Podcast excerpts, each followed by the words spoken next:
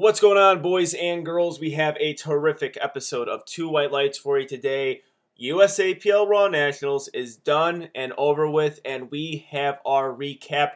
You know what? I didn't even edit this podcast. I didn't really do anything. We are trying to get this episode to you as quick as possible because we got a lot of interviews coming up. We explain how we do the recap as we get started on the show. We cover all the sessions, we cover the big storylines, we recap it all. So, this is your recap episode from the biggest, the most competitive powerlifting meet of the year, and hopefully you enjoy it. We have a lot of fallout interviews afterwards. Get excited for that. Talk about them a little bit towards the end of the episode. But I'm just going to get right into ad read so you guys can listen to this episode. Before we get into this, got to talk to you guys about Left Floor Bros. Ladies and gentlemen, go to leftfloorbros.com, visit their Instagram, make sure you follow them because you will see the Left Floor Bros family grow. And the reason why it's growing because they release the best merchandise in powerlifting. They are a company that continuously tries to think outside the box and come up with new designs for the lifter, and they do a fantastic job of that. It is something that is not really seen in powerlifting. A company that tries to be creative and continuously be creative for the lifter. So make sure you're going on leftfloorbros.com, getting yourself some merchandise. They were at Raw Nationals. We had ourselves a great time. Uh, it was always good because like I said, they give back to the lifter and they give us alcohol. And that's always good when they give us alcohol. So, gotta give a shout out for CB on that. We had a great time that night. But also, guys, check out leftfloorbros.com. Check out the merchandise. Use promo code 2WL15 to save yourself some money. They also have two White Lights merchandise on there as well. So if you go on leftfloorbros.com, you're going to get yourself some Left Floor Bros merchandise and you're going to get yourself some two White Lights merchandise. We got a whole lot of designs. We got a whole lot of things for you. So use that promo code 2WL15 at checkout and you will save 15% off of your order. Also, make sure you guys are on Rival Nutrition, rivalus.net, and get yourself some Rivalus sups. They have informed choice supplements. So, that is important for you tested athletes. You don't want to take anything that might get you popped. Informed choice supplements means there's no banned substance in it, and that is good. So make sure you are getting your informed choice supplements on rivalus.net. That is Rival Nutrition. Make sure you are on that. Use promo code Angelo20 to save 20% off of your order. Also, go to lift.net and get yourself some Stoic gear. I saw so much Stoic gear on the platform in Carolina Primetime and at Raw Nationals, and they have, I'm telling you, the Stoic brand is growing because I see a lot of people in their gear, and the reason why I see a lot of people is because it's the best.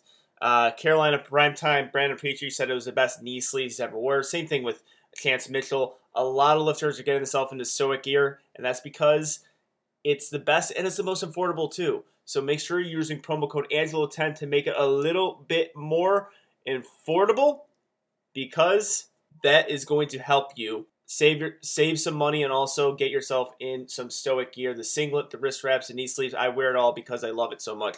Use promo code angelo10 also make sure you guys are visiting notorious lift. No slip drip slippers. Again i was just at raw nationals. I saw everyone look amazing with the notorious lift slippers. And also have some big deadlifts as well. And they continuously come up with big exciting new color waves. So make sure you guys are on the lookout for that Make sure you're a lookout on those color waves.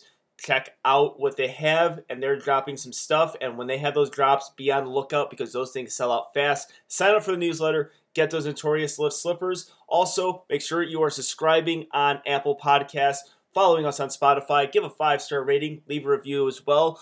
That helps Two White Lights tremendously. We thank you all for who have done that. We are growing in numbers and size, and we have you to thank. And without further ado, here it is Two White lights.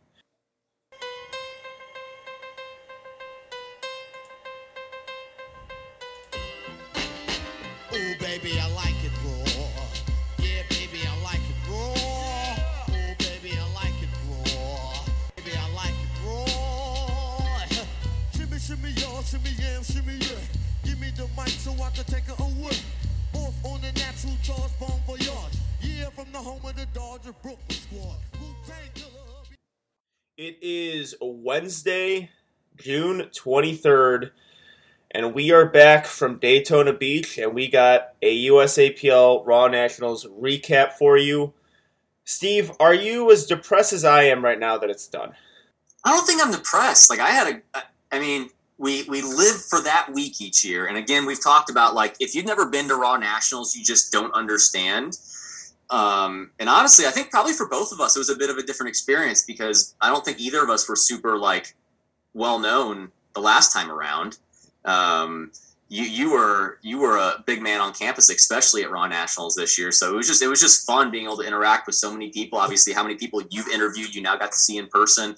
People we've got upcoming interviews with. So yeah, I mean, I, I don't know. Yeah, I don't know if I'd say depressed. I'm I I it lived up to my hype and expectations of what Raw Nationals is, and got me excited for the next coming year leading back into it. So as well as we'll see what the next year brings within the USAPL. Mhm. We, we don't we don't know the the, the exact uh, the trajectory of where things are going to be going. Yeah, I would. I, I mean, I would agree with you. I had an awesome time. Uh, not saying that I didn't have an awesome time, but it was. It's the post meet blues uh, getting to me. This always happens, uh, especially after a big one. Like when I did my last meet, the Ultimate Warrior, I just went back into prep, and I had no post meet blues at all because it was. Well, I get that from an ath- athlete perspective. That's different than a coach perspective. Yeah. Because as a coach, I've got someone competing this weekend already. Like it, there's no layoff for me. It's, it's right back to more people competing. From an athlete perspective, hundred oh, 100 percent, I get that. Is you you've trained for almost two years now for that day, Mhm. and then it's just kind of done. Yeah, So and I will agree. Like as far as uh, just a different experience in 2019, I was I was the meme guy really at 2019 Raw Nationals. Like, oh, it's a bleeding shins guy. It's the belt flip guy. Uh, it's the you know it's the guy who makes memes and um, and he, he's, he's that's a deadlift and heels guy.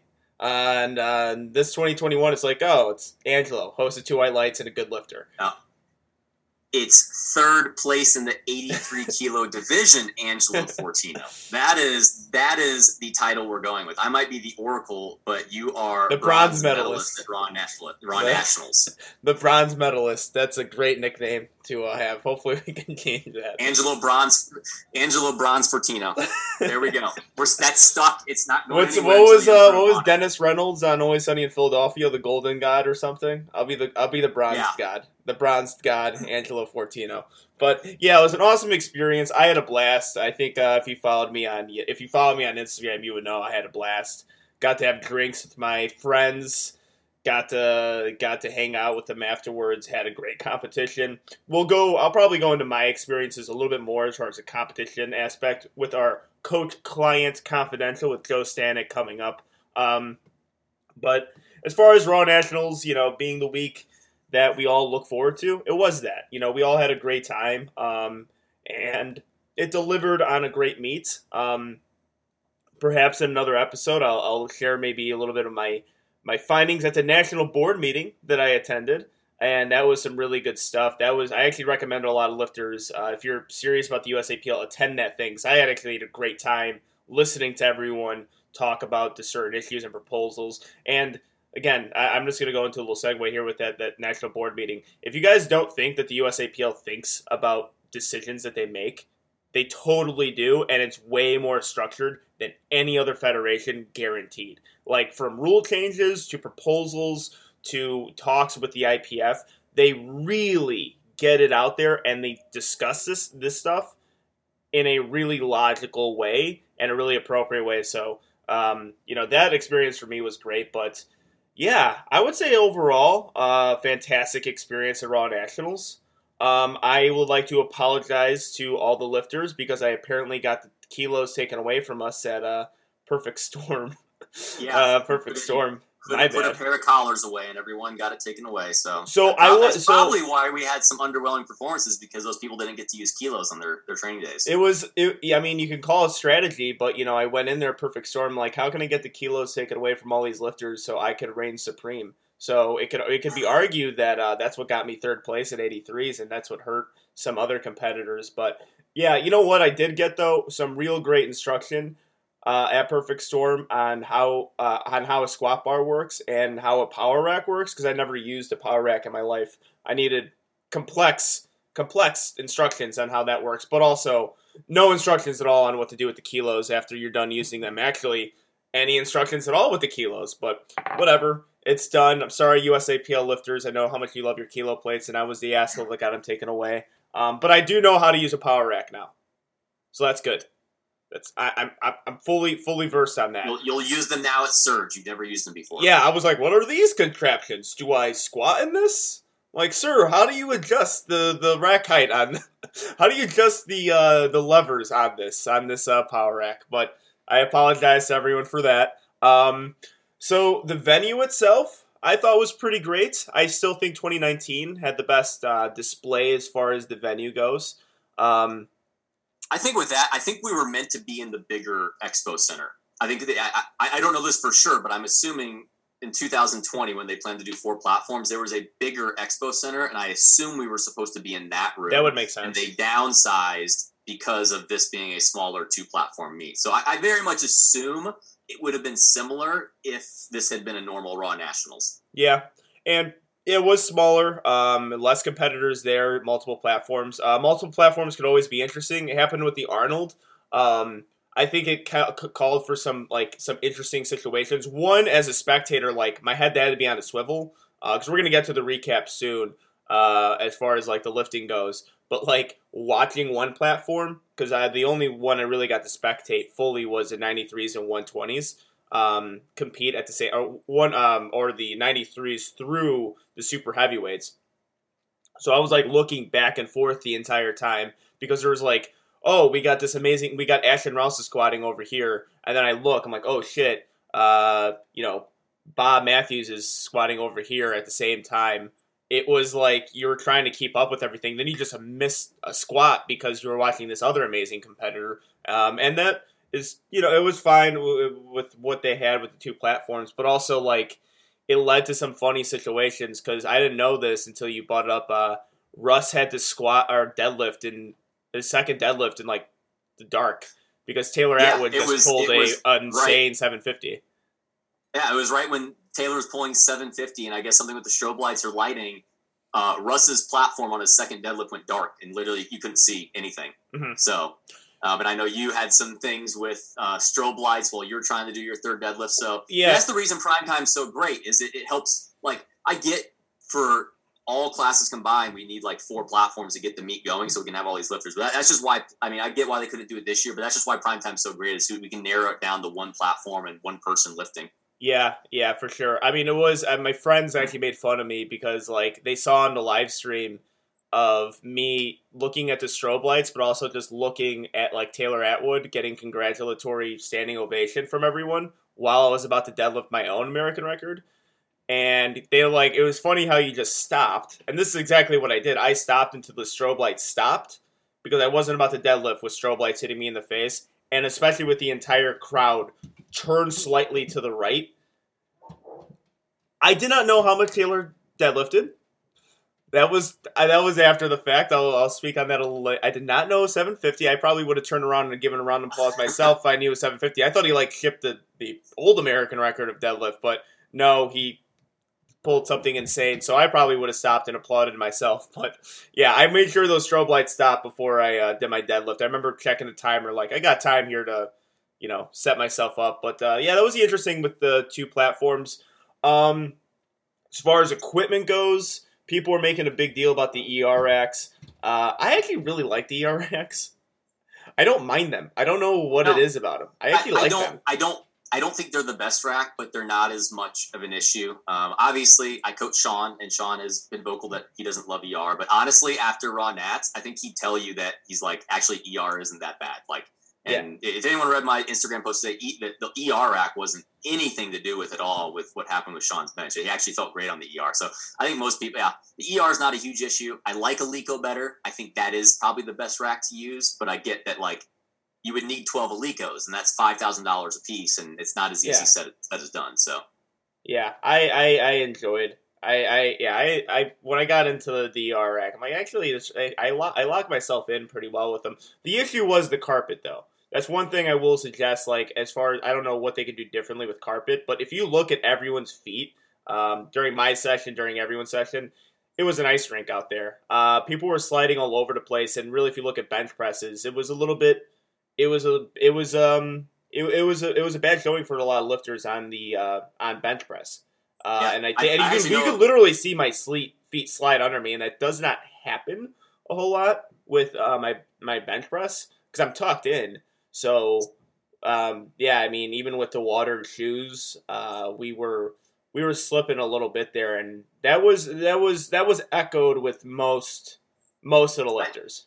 I think everyone agrees on that because even I even saw people who have very normal bench press, like their feet are tucked under, and they. I actually saw one guy, um, very normal bench. He actually uh, uh, hurt himself from slipping hmm Yeah, that could Um, happen. because I don't. I actually talked about this with someone else. I've heard of two platforms that are just not great, and it's the Rogue and the Eleiko. It's almost like they overdo them versus just getting very normal carpet from Home Depot or Lowe's. Because like I think most local meets, just the very basic carpet is fantastic. I mean, I mean, yeah, I don't know that I, I would love. I mean, it's tough because I know Rogue's a sponsor, but that carpet universally was an issue for everyone, and it's an issue on deadlifts too. Um, I talked about. I was having issues setting up myself on deadlift. It took me a bit to set myself. Uh, I was rolling the bar to find a good spot for it the entire Yeah, time. Yeah, that carpet would bunch and divot really bad. Yeah. Um, I, I had an issue in 2019 or 2020 at the Arnold uh, with one of my lifters that it, just literally as soon as he deadlifted, just rolled and just stuck into the floor. Yeah, I would really like to see them change that platform because I, I think it's it's not even only a performance deterrent. Like I, I like I said, I I've heard of some people getting injured. Um, I don't know if it had to do played at all. I don't know if you saw there was the 120 plus guy who tore his pec. yeah, I don't know if that had anything to do with it. Maybe his foot slipped. I'm, I'm speculating there, but yeah, it, it was it was a bit of an issue. Um, Mhm. I would like to see that. I mean, I, I don't mind the ER. All the warm equipment was great, but platform needs something that can actually be able to allow people to have normal leg drive. yeah, for sure. Um, judging, officiating. I think we got to talk about that. Um, it differed from platform to platform as far as what they were calling, but again, it was consistent. The judging was consistent, and I don't think I've had a complaint with Raw Nationals judging, or really any like even the Arnold judging um, in the past, and I still don't. It was consistent. I'm still not a fan of the head judge giving red lights. Uh, but they did it for every lifter, so I guess they're all on the same playing field. I just don't like when a head judge gives a red light for anything because it's got to be. There was one squat that was noticeably high. They got three red lights. If I was a front judge, I would have gave the red light on because it was noticeably high. But I think anything that's borderline, if you're getting a white light from the side, you shouldn't be getting any red light from the center. So on depth, rack commands are you know that's all that's completely different. But on depth, I don't think, and I saw that a little bit, but it was on a particular platform, and they were doing that to every lifter. So Yep. it was consistent. It was I thought, consistent for I thought press commands were really good throughout the meet. I thought they were super fair. People were complaining about that. I didn't think that the press uh, No. during my session they were uh, they were like, man, the press commands are taking forever today, and I was like, okay, let's see what happens on my bench. Uh, even though I had a shitty bench day, it had nothing to do with the press commands. No, it had everything to do with me sucking at bench. You're going to get a longer press command at nationals. Yes. Those weren't excessive by any means. I No. thought they were very fair. I Yeah, thought they even- were very fair for a national level meet. Judging overall was great. I had I had no issue there. Yep. So All right, and then also ending out live stream, live stream views for first session, 59 kg men through 83 kg men, 54,000 live stream views, and it was at eight o'clock in the morning.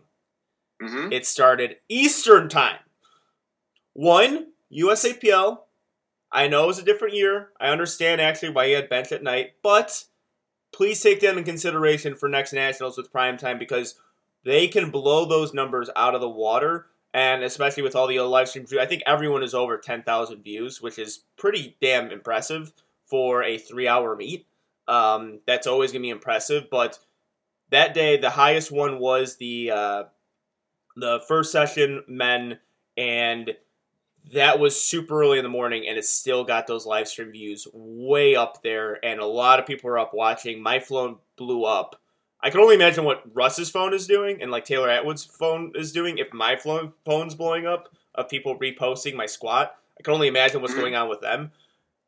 Yeah, maybe maybe consider not having the top lifters and the most popular lifters at eight o'clock in the morning. Yeah, and this is why I mean, obviously, some aspects of the '83 class didn't live up to the hype. Even 74 didn't live up to the hype outside of Taylor. For Well, yeah, Taylor nuked everyone, so like that, Um, which we're gonna talk it, about. it does, hype is good.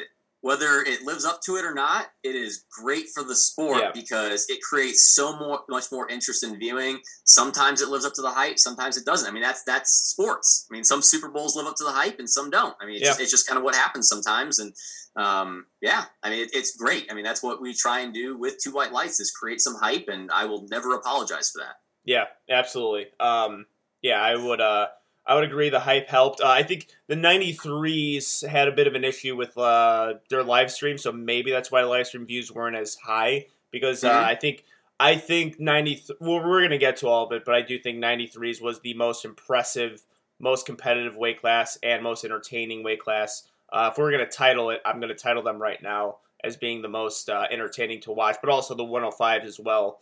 Um, and that session, I think, I think the live stream views were still up. I think it was at like twenty four thousand, which is pretty again pretty ridiculous. But uh, I think there was some issues with live stream that might have hurt some of the views there. So um, yeah, so that's that's the culture. That's the whole culture thing with USAPL. Giving you a little insight on that. Now to the recap of Raw Nationals, and we're gonna go session by session. So there was three sessions: Thursday, Thursday, Friday, and uh, or Thursday and Friday. Um, and then on those days there was two sessions. So we're gonna go session by session, and we are going to do, uh, of course, going you know by weight class, but also breakout performers, most impressive lifts, best battles, and athlete to watch. So we're gonna do that for each of our sessions, and let's start with session one, which was probably the most popular as far as live stream views, most hype goes, and also biggest storylines, in my opinion. Yeah, I mean, we had some of the big. I mean, we had the biggest name in the sport with Russ competing there, um, and he lived up to the hype. But um, I mean, we're going to get to kind of most impressive lift. Um, I am going to say it now. I win the battle of who was the most impressive lifter between me and you. While Ashton was highly impressive, I don't think anyone can doubt that Taylor's performance was the performance of the meet on the men's or women's side, or in all of the sport ever. I all right. So also disclaimer, guys. Um, this is gonna be a little interesting because I didn't see shit on these platforms. I was so lasered into my own performance. I saw legit this Russ's opening squat, Russ's third squat, Jamar 700 squat, and that's it. That's all I saw. Taylor Atwood got piss tested with me, and I was like, so I'm, I, so I saw him like, yo, man, congratulations. Uh, what, I'm like, what's your total again today? He said, he's like, oh, I totaled 838. I responded with a get the fuck out of here because I did not believe it. I did not believe that he totaled 838 because we were talking about 825 Yeah, being an been incredible. If he totaled 825, that would be the most impressive feat at Raw Nationals, and that's insane for a 74 lift. 838, and then he told me to cap it off. He said, "Well, I'm a little pissed off. I missed my third bench because I would have beat Russ." And I had to take a step back. Like, where the fuck do you get off going eight for nine, totaling 838, and almost out totaling the best 83 kg lifter in the world? Where do you get off? And I was amazed in the piss test room because I just I didn't know that he did that. I didn't know he pulled 750 until until he told me.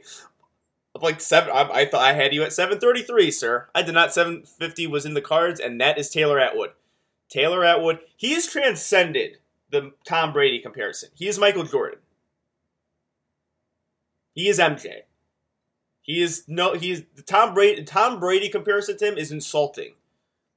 He is he is the best player in the league, and that was Michael Jordan his last year. Best player in the league, and that is Taylor Atwood. He is Michael Jordan. He is not Tom Brady. I, I can't disagree. I mean, yeah, I mean, I we knew Taylor would have something big, but I mean, realistically, I mean that. So I'm with you. Like, I didn't get to watch the session much, other than seeing the stuff on Instagram afterwards and, and trying to keep in touch, so I knew what happened because obviously I was coaching during the session. Um, from what I know, he hit his third bench too. He just missed the start command or rack command, so he hit it. I think he jumped. I think he jumped to press command because he times it.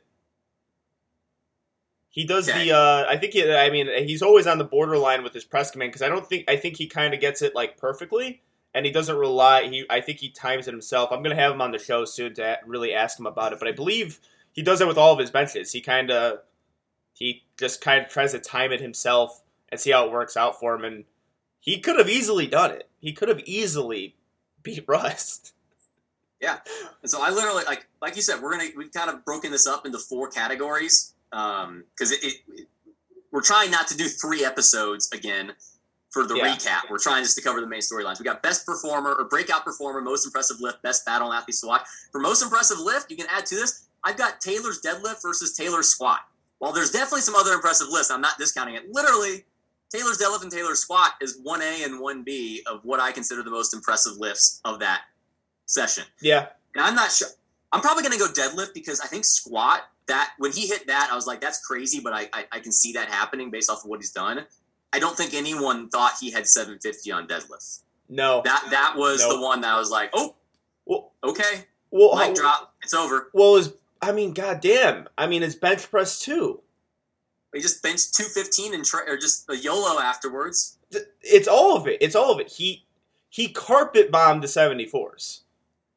He just completely, he just completely carpet bombed them. Like it was insanity. Because I, I guess he is. I mean, he is Michael Jordan in that sense. He's not Tom Brady because we just gave Perkins a little bit, right?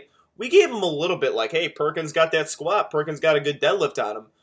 He took all of that personally and set every single record. It's him. He's the record book for 74s by a considerable margin. No one has a lift on him. He is the best at all three. For 83s, you have Russ on the squat, Nori on the bench, me on the deadlift. Taylor Atwood is that lifter, and hell, he could probably take a lot of those lifts in 83 and still be a record holder. Because Yeah. 750, mind you, 483s was a long standing record until I broke it four years after you you broke it, and he just did it as a 74, and really? Did that look too hard? I'm No. worried about my own deadlift record. and it was, I mean, he's a 74. Like, ah. He, I, again, I'm, I'm marveling from it. Uh, he, and I, I've said that that he's the lifter I want to emulate. Now I think he's got to be everyone's lifter, right? That they want to emulate Yeah. because he does everything Uh, so effortlessly I mean, and beautifully. it's- yeah, it's the only one that could possibly, in my, I mean, you got Taylor's meet here, you got Amanda's meet, which hers was local, so that's a little bit tougher to compare it to. Yeah. And then you've got Ray's, was it Arnold performance, but he went 24 something. But I, if I'm going, Taylor wins it. I mean, because Taylor, that, that was just, it, it wasn't even, I don't know. I think power, powerlifting history. Like I'm seriously Yeah. going into even untested side. I'm I'm going to transition. It was the best performance ever, considering just I don't people again. We're talking about totaling 800 kilos in 83 um, two years ago, and we all know that's a little bit old news. And we're going to get to the 83 soon, but 838. He just beat Brett Gibbs. He just beat Yeah. Brett Gibbs' best total. If it's it's insanity, it's ridiculous. So yeah, he's definitely the vocal point, and he's been. I mean, this is like I think he. Uh, someone showed me the analytics of how much his Instagram blown up. I think he like. I think he had like fifteen thousand like more followers. so yeah, yeah, so I actually I'm pulling the number out of my ass. I got to actually ask uh, some of my friends about that, but um, yeah, I it was ridiculous. Um, and then really he just he dwarfed the 74 so much that I think uh, you know I, I still think. Uh, I mean, let's just let's just go to the 74s now then. Uh, if we're on the little perfect segue, that's gonna be a weight class that's gonna be really different going forward because you you definitely have Atwood at the top. I'm gonna interview him. He's gonna do a lot of interviews on King of the Lifts and talk. I I don't know if he's moving up to 83. It doesn't sound like it. Doesn't sound like he, He just, he just to. reposted that meme from squat meme deadlift and put laughy face emojis. I, I don't think he's going to. yeah, I don't think he's going kinda- to either. But like I, I I mean, so you would assume he's gonna be the guy 74 come Raw Nationals. Perk.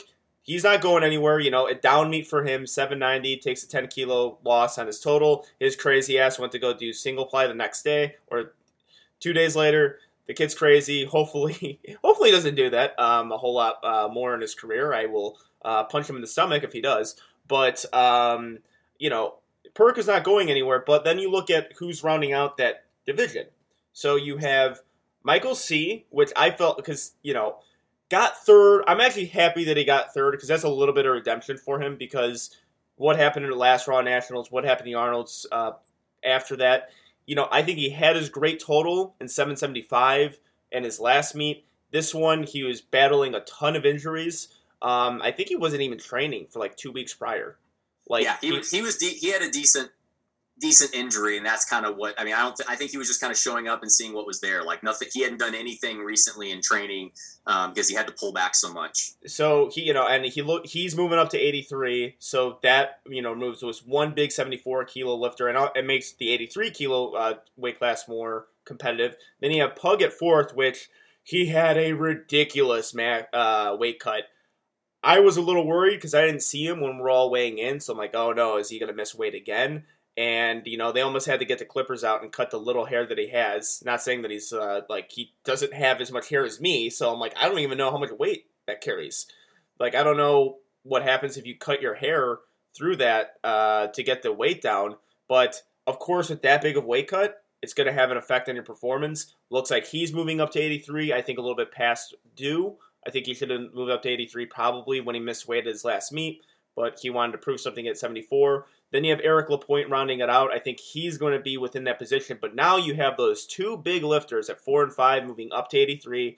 83 becomes more interesting. 74s, though, now it's wide open.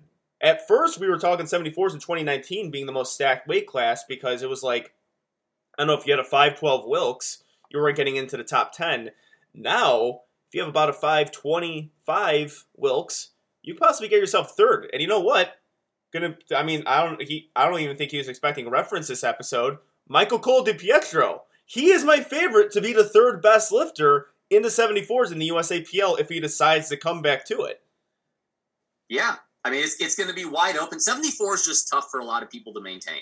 That's I call that the junior class and then yeah. it's really tough to stay there because as you continue to grow most people are going to grow out of that weight class so it just it just becomes a little bit difficult there um, so yeah i mean that will be very interesting um, I, I, think taylor is just going to want to keep just just just from what i know I, I, don't think he really has to cut and that's just a really natural body weight for him and he really yeah. doesn't want to like have to like force an upper body weight because as well as like we kind of know like this is even crazier about taylor i think he only trains three days a week a lot of times yeah, three or four. He's got a lot of other life responsibilities. It's not like he's like some lifters, like literally they the world champions, they literally just train and that's about it.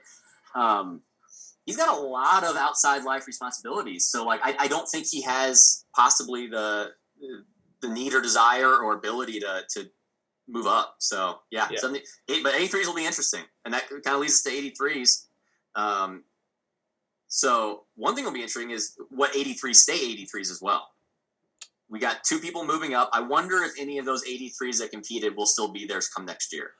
I, I, I thought the same thing, but really I can't think of one who will move up. Uh, I had I had a conversation with Jamar. Uh, we had dinner after uh, Raw Nationals, and it doesn't sound like he wants to move up um, weight class. There's a lot of time, so I don't know. Uh, but you know, I mean, with his numbers that he hits at a heavier weight, he would be a beastly 93 without the restriction of food he actually gets to eat normally um, within that 200 pound range. And that's what I say about a lot of things. Like, I think you would be in the same position that you are now, but you don't have to go through the suffering of a weight cut, right? Mm-hmm. So it's it's just a better you're better off being at that weight because of that. But I and and you know speaking of him, he got a 700 pound squat. Um, it was a, uh, he found it to be a funny situation, but he held it for 30 seconds and then Russ came in to take it. Uh, so I don't know. I, I, I think actually most of the guys here are going to stay. I can't think. I, can't, I can't think of one. I mean, there's. It's not like going up to 93s. We'll get to 93s, but it's not like going up to 93s. It opens up any windows because. Um, but yeah, I mean, talking about 83s, obviously Russ showed up. He did what champions do. Yep. Um, I mean, he was. I mean, I, I, I'm going to hype our predictions on that. We were pretty spot on with about where he showed up. Obviously, he had a little bit more on squat, I think, but that's typically how he plays it. Because he obviously has two more lifts, and then squatting or benching deadlift, he was more kind of at his kind of maximum. But 843, new uh, unofficial world record, official American record total. Dude showed out, no questioning that he is the champion. Um, and then obviously second and third place rounding out with two people that I love watching with you and Delaney. Yeah. So I hope people now listen to how good Delaney is. I've been probably a biggest advocate in powerlifting for Delaney Wallace, and he did it. He did the damn thing. Uh, every meet we compete at, he ends up beating me. So uh, hopefully I can get one over this guy's fucking head for once. But um, really, uh, going back to Russ's performance, um, so the only li- uh, it was it was a, there's a little insider perspective here. Um, we were all huddled around a monitor for Russ's first squat because we wanted to see if he's going to get depth because we knew the situation in 2019. As soon as he sunk his squat, and as soon as as fast as it moved, I turned to the entire warm up room and kind of Vince Cartered it like it's over. I'm like he's hitting over 700. He's going to go three for three on squat, and really, if he goes nine for nine today, uh, nor if if Nori doesn't suffer an injury, I don't think Nori's going to beat that if he goes nine for nine. Like that was th- like I, I know after three for three on Russ's squat, his chances of going nine for nine are so high that I in my head I'm like he's going to pull 750. He's got this in the bag. Um, and then once I saw his third squat, I was like, yeah, this pretty much reaffirms everything. So um, we're like. That's what I told the entire warm up room. Like, well, it looks like we're going for second today, boys. I'm like, uh, we can, we, we won't have the uh, the tension of the the the Russ bomb out like it was in 2019, and yeah, he he straight up killed it, and really he uh, he he he set the statement on squat, and I think that got into uh, that got to a lot of lifters, and they know what what the deal is. They know what to, they know what to expect with his bench and deadlift. Yeah, that's one thing though. I mean, no, I'm not discrediting Russ by any means. That one thing is tough is that it is one lift, so you do have to be careful sometimes because that that's an advantage. Like there's advantage of being the deadlifter, and there's advantage of being the squat guy. Yeah. The squat guy gets to set the tone where he almost can demoralize the rest of the field after one lift. But then you've got Angelo, who was like, I think you were like eighth based off of uh, based off of openers, and then you pull in the third. Yeah. So there's obviously always a full meet to go on, and it's tough sometimes because Russ just makes that statement after that squat, and he just obviously has such a big lead after that squat. It's just always tough for the rest of the field playing catch up after there. Um, and if he gets that deadlift to match what he does in training, then, then it's really tough. Then it's really really tough. Yeah, I would, I would I would actually put most impressive lift his third squat too because how how easily he blew that up. So um, that was definitely the highlight I think of the 83s um, as far as his lifts go. Um, how he did. Uh, unfortunate situation with Sean. Um, hurt his hamstring. I can't again didn't get to see anything, but when I saw the red go in on 280 on his squat, and then I saw retaking that, I didn't get to see a squat. I don't know if it was depth, but uh, I knew something was up right after that. Like there's Uh, no reason for him to reattempt 280. Second he wants to win. attempt, he hit the hole and just completely lost balance. It was it wasn't even like close. It just didn't feel good. So I mean, little little. I'll give a quick little rundown. He hurt that about three weeks out. Mhm. We had a couple squat sessions that kind of had to be pulled back from that. Um, it actually never affected deadlift, and so come meet day, um, he could feel it as he was warming up. But obviously, we're not going to stop. We're going to keep going. And come each attempt on squat, he started feeling it more and more. And then after that third attempt, it hurt. But even after that third attempt, we still didn't. I mean, we assumed it wasn't going to affect deadlift. I mean, we still were very much in the assumption that, like, okay, we still got a lot left. Um, after bench, obviously, there's some issues with bench. Um, and after that, we still, again, we're assuming very much we can still deadlift. We are still very much in a battle here for second based off of what we, we feel like is going to be able to be there on deadlift. And then as soon as he started warming, he pulled one red on deadlifts and he looked at me, he's like, that hurt. And I was like, crap. Yeah, And so we kept warming up because we're like, okay, let's see if it just stays at that pain level. But about four reds, he went to go pull it off the floor and couldn't break it off the floor and hurt it even worse.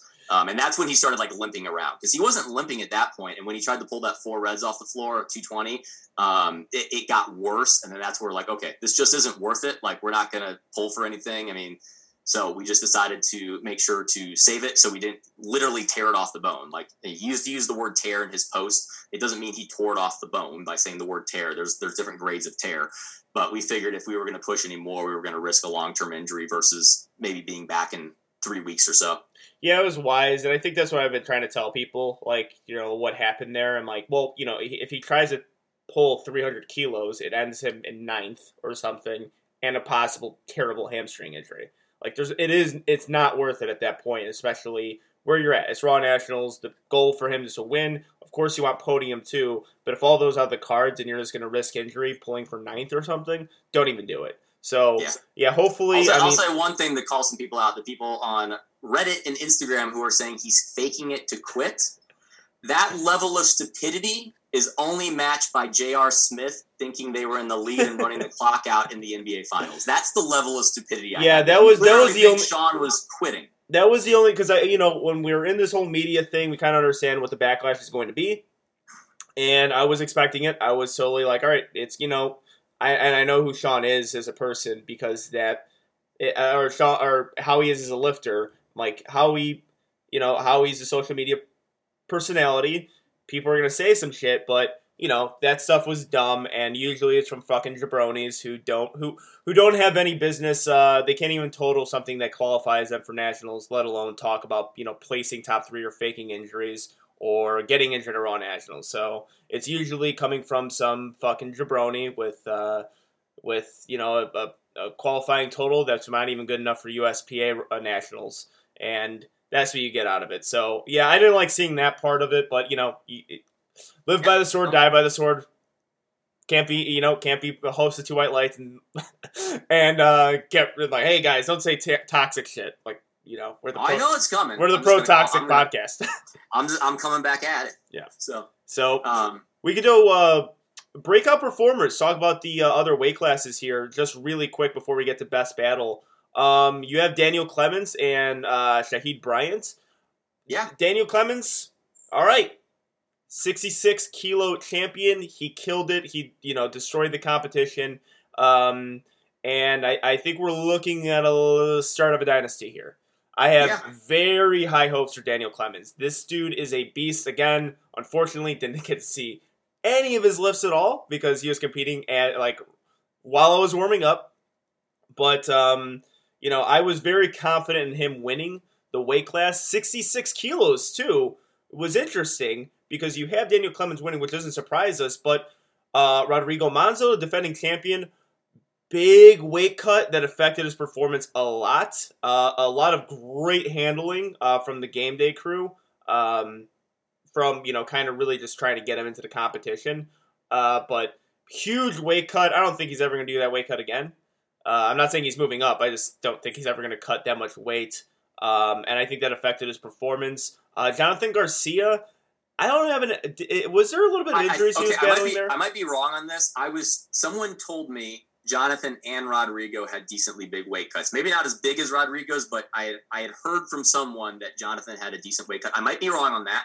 Um, I mean, he didn't total. I mean, he totaled six ninety seven, I believe, at that local meet. So it's not crazy far off. But obviously, I don't think six eighty seven is what he expected.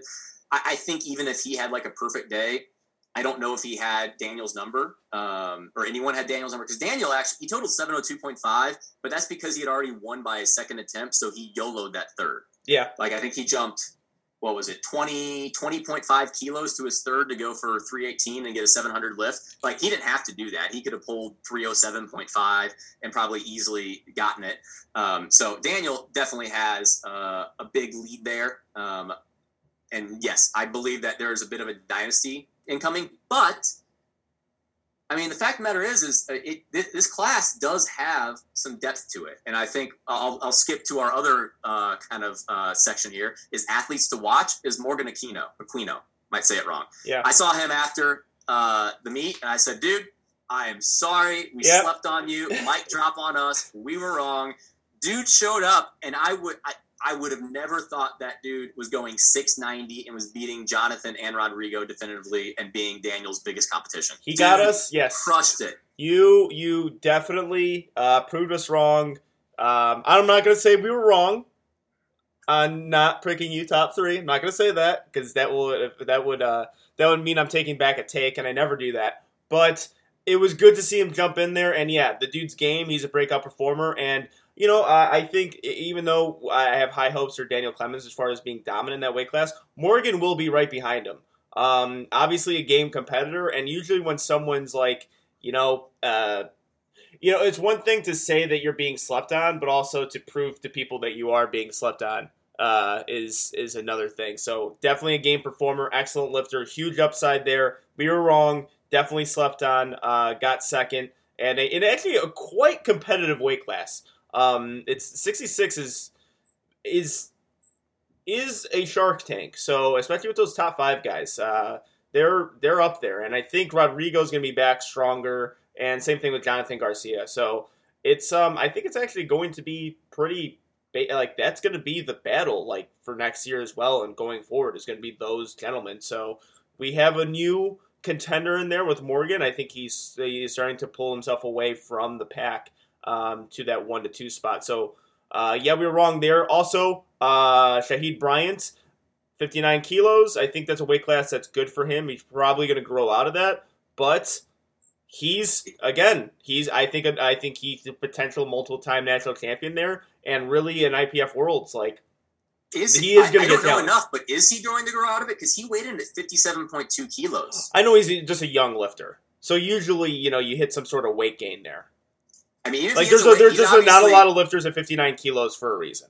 Yeah, well, I think I just looking at him, I think he's someone who could actually do this for a couple years. Versus, we see a lot of times one and done at 59. Like they can only make the weight class once, and then it becomes too much of an issue.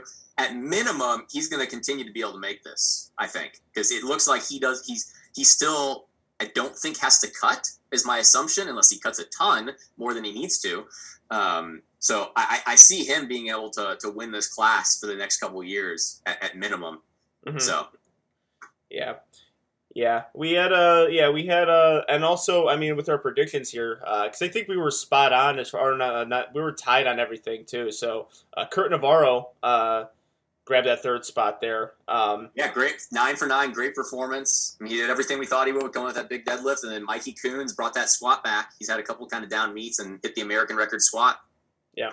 So yeah, very uh, interesting there with the 59s. Um, we can move on to best battle here. Um, so you have uh, me and Deuce, which again, super quick. Just a little disclaimer: I had no idea who the hell I was pulling for for third. I thought I actually I'm like I didn't know if it was Delaney, I didn't know if it was Jamar, I didn't know if it was Deuce. I had no clue until I pulled it, and then I asked Joe. I'm like, wait, just for clarification, we got third place, right? And he's like, yeah. I'm like, who did I beat? He's like, Deuce. I'm like, oh, cool. I had no Yeah. idea. Like the entire competition, especially during deadlift, I actually thought Russ hit his 738 deadlift. I just didn't see it. I, I just didn't wasn't paying attention. I actually thought he had it mainly because he had a big smile on his face afterwards. But yeah, I didn't know that. So yeah, apparently there was a uh, there was a little uh, uh, numbers game for Yeah, third place. there. So, yeah, so I knew a little more about that because after obviously Sean took that token lift, Joe came up to me and said, "Hey, you you want to be Team Angelo for the rest of the meet and do my number crunching for me?" So, uh, because Joe actually had like five people in that session, so he was a bit busy. So I was actually doing the number crunching back there on based on if John made his lift or missed it, if Delaney made his and missed it, or whatever it may be. And obviously, we saw you, Joe just put in like a a, a placeholder like 350 or 360 or something. 360 because everyone was And like, "Man, I thought you were going to go how it played out. We saw John missed his, Delaney hit his, so we knew based off of that you needed 354.5 to pull into that third place spot, and it went down. I mean, you beat him by yeah, chip. I mean, literally, you beat him by 0.5. That chip was everything you need because he had you on body weight. Um. Yeah, he, he beats me on good lift points, which I'm a little pissed yeah, off about. you- But yeah, he beat you on good lift score. He had body weight advantage, so you had to chip him by a half kilo. So it came down to that, and you pulled in the third. And I mean, top three at 83s is something to be said because of how how crazy that. I mean, um, it, it went from no one other than Sean, Brett, and Russ had ever totaled over 800 kilos to all top four people total over 800 kilos now. we we got to put breakout performer. We got to put Delaney Wallace there. Um, oh yeah, too. yeah. because he got second again. Like he goes, just goes so under the radar in a lot of these circumstances, and it could be because he's a team flex athlete. And when you're a team flex athlete and 83s, you have Russ there. But Delaney is going to contend for Russ next year. You know, I, I like I, I mean, I think there's going to be a lot of people now that's actually in the 83s that are going to contest next year for us because I think we're starting to build a little bit more ment- momentum. Uh, people are consistent. Delaney is as consistent as they come. again, like I said at the beginning of when we do this whole recap, I've been such a believer in Delaney from the get go. Uh, and he's proving it to everyone, but I still, again, like I, I wonder when um, it's really going to come to where he's like the perennial number two guy and one of the best 83s because he killed it, went over 820, uh, even missed missed a third squat, and he was still able to do it. His deadlift has pr- improved dramatically. That 711 pull was fantastic, um, and that was something he really struggled with was a deadlift, and now he's over 700 and gaining a little bit of momentum on that too. So you know, hopefully, hopefully we cross cross paths again where I can actually beat him. Hopefully, uh, him and I. I don't know if he wants to do the Arnold, but um, that that might be the meet for us that I could actually try to beat him for once because it's been two straight meets. Arnold in this one where he's told me I'll total me by 15 kilos. So yeah, he's definitely deserving that second place spot. Uh, fantastic performance, fantastic lifter the future of that 83 kg division is going to be insane, especially because I went third and I had a 548 Wilks or dots. 548 dots, third place in my weight class. The shit's moving. Shit's getting crazy. So, Uh, yeah. just, just straight up with Delaney, as Sean's coach going into this meet, I was more worried about Delaney than Russ. And that doesn't mean I didn't think Russ was going to do what he did. It's that I, I, I kind of had an idea what Russ was going to do. And I knew that well, Sean, plausibly, if things went the way we wanted to, what he needed to do to beat Russ. I had no idea what Delaney was going to do. I was very worried about Delaney coming up that back end and and like us having to defend while trying. Obviously, that didn't play out like I thought it would, so it never became a thing I had to worry about. But I was very, I was more worried about Delaney and what we might have to kind of worry about there, and that's even going to be a bigger thing next year. Mhm. Um, with both you and Delaney continuing to come up because that that, that gap's going to keep closing to where um, we might have a four way battle next year. Yeah, absolutely. So yeah, I would um yeah, I would definitely throw him in there as far as a breakout performer. And yeah, it's gonna be interesting come next year. The 83s are looking strong. They're bright. Uh, I think from one to ten now, it might rival the 93. Even though people probably consider the 83 the most competitive weight class going into Raw Nationals, I think coming out of it, 93 is up there. But next year with the new additions from 74, I think 83s is probably going to be more uh, more contested than 93s, or at least more uh, uh, competitive as far as just what what you need to do in order to be top five. Because if you're not totaling 800 right now, you're probably not going to be a top five lifter because Sean ain't going anywhere. The, guy's, the guy's going to be back, and he totals 825, so he still has the second best total right now, just as far as you know, um, as far as totals go in 2021. So that means if you're not totaling 800, you're not top five, and that's ridiculous. Uh, Yeah. And it's only going to get better from there. So uh, very interesting to see what happens. Um, that'll do it for session one, unless you have something to add. Only one I'll throw in there is the I didn't get to watch it, but the battle between Morgan and Jonathan Garcia was pretty good too. Yeah, Um, Jonathan tried. I think they both tried to pull for the win with the like based off of uh, what's his name uh, Clement's second attempt, and they both missed. But they both were. I mean, that could have since they were both pulling for the win. It kind of muddied that second and third, but it would have been interesting if, if Clements had distanced himself a little bit more to see Morgan and Jonathan battle for second because they very well probably could have went back and forth or kind of pulled for second on that third attempt if they weren't kind of trying to reach for that first or first place. So that definitely a battle there between those two, and that was very interesting. So I put that as kind of like behind you and you and uh, John as the the second biggest battle in that weight class of people actually going back and forth with attempt selection. So yeah, yeah, for sure. Uh, yeah, again, like this is a little interesting because I was not able to see most of these lifts. Um, it's a shame, uh, but at the same time, it was awesome to compete uh, within these guys, uh, with with with these uh, people we're talking about. So, all right, that's gonna do it for session one. Probably gonna be the most we talk about, aside from an 893 because that was insane. But yeah, it's um, there was definitely the most storylines there. Going on to session two on that very same day. Uh, that was 47 kilos to 69 kilo women. And I think if we're trying to find a lead with that day, where would you start? Because I think most people would go with Heather. I think being, you know, always the person in contention for best overall female lifter. But for me, I start with Chandler Babb and Andrea Riley. I Because did too it's I, I Andrea Riley wins a weight class that has been dominated by one lifter for a bit now, and Chandler Babb executed where she pulled away easily on the 69s. That was the only thing. It's like, okay, we have her as a favorite. Can she execute?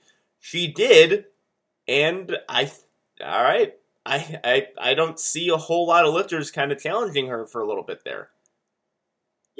Because Heather, I mean, if you're taking like just straight up performance, Heather had the best performance in this session, but we kind of expected that. She did pretty much what we all figured she was going to do in a great way, and she really wasn't challenged too much. And again, she's just she continues to dominate this class. Um, yeah, I would probably put Chandler Babb as the one that stuck out to me in this because she dominated that class, Mhm. um, and that was a class up for grabs, and she dominated it. It wasn't, it, and it was a total that if she's going to Worlds against Kim Walford, that's a battle.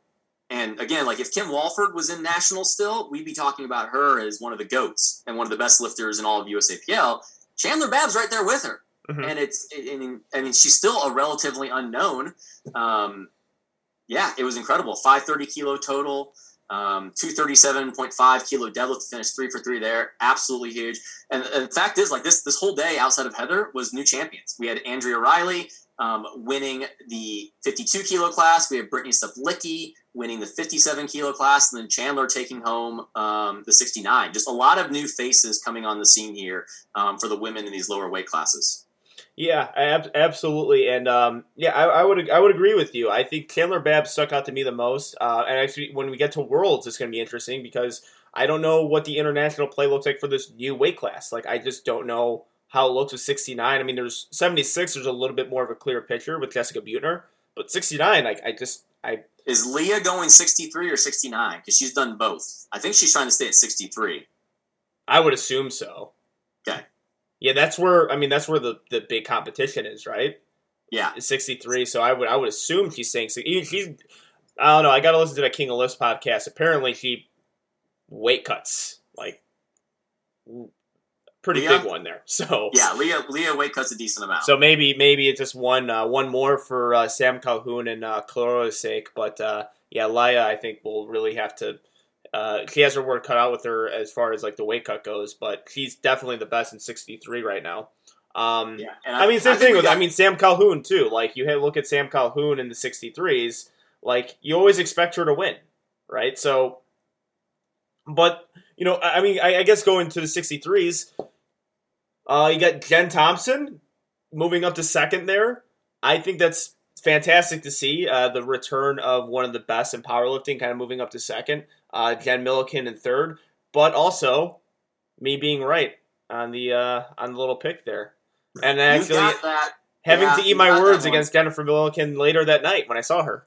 It was, Yeah. or I add, she's like, "Wait, you're the host of Two White Lights, right?" I'm like, "Yeah." She's like, "Fuck you, man." like, It was, it was a close battle. I mean, Jen, uh, I I got to watch a little bit of that. I watched, I think, some of the squats and some of the deadlifts um, for the women in this class because I was kind of intermittently going back and forth through my Airbnb. Um, Jen was close on that 188. If she had hit that 188, it would have been a lot closer of a battle going in the deadlifts. Um, and then obviously Jen Thompson, she tried the pull for the win. And it'll be interesting because she's hit 207.5 before in, in a meet. If she could pull 207.5 and go 500 kilos, she could come back and start challenging Sam at some of these nationals soon. Sam keeps chipping it, and I think she she went 502.5, and I think she she I don't say she reached for her third deadlift, but I think since she knew she had it wrapped up, she took an attempt just to see if she can hit the American record. But yeah, that battle, all three of them are not going away. I, I think some people kind of look at Sam as kind of dominating this class for long term, and she's incredible. But I think it is worthy to note that I don't think Jins the Jins are done. They, Um, they are not done. for sure. I think they're going to continue to compete. They're going to compete hard, but I think another contender in at 63, Jordan Pantone, pulled 500 the same week that uh, Yeah. they they took place. So I think that's we all- going to be the had- person that kind of gets in there. We had Nat. We'll go back. We'll, well, I'm skipping around, but we had Natalie Richards too. Would have now. It's obviously a different meet, so we can't say she is the champion by any means. But she out totaled everyone in the 57s, and we've got Celine Crum moving up to 63. Yeah, so that that weight class is going to be very interesting when Raw Nats rolls around too. And then uh, if you want to go, it, actually we didn't do a Carolina primetime recap. Might as well do it right now. um, uh, Metzinger, Schmetzi, hmm she would have took second at 52 with her total. Yeah, I mean that Carolina prime time ended up being a very, very. I mean, we knew it was an awesome meet, but there were some big There was some standing performances podium- there that podium if you applied them to Raw Nationals would have switched some things up. Yeah, it was podium positions. We're talking, especially on the female side. Natalie Richards, uh, Celine Crum, and Serene Metzinger. Like they all could have podiumed if they would have I think. Brandon. Petre gets third Does he? or fourth, fourth. I Fourth, think he yeah. gets fourth. Yeah, and- he's up there with two with 93s. So yeah, you definitely had a crazy breakout performances uh, with um, with the Carolina prime time, and yes, where it's interesting. Uh, uh, yeah, we, we talked about Andrea Riley getting into the 52s. Um, interesting, interesting developments there. Tina Tornado took seconds, which actually, if we have a category for just like comeback lifter, going from those injuries and getting second place is still pretty impressive. Uh, actually, you know, surpassed what I thought with Jamie Fisher, who, uh, note to the live stream commentators, wasn't there just to bench. She was there at a podium and potentially win. Uh, I think the live stream commentator said something like, "Oh, you know, he's just here just to bench," and that was insane that that person said that.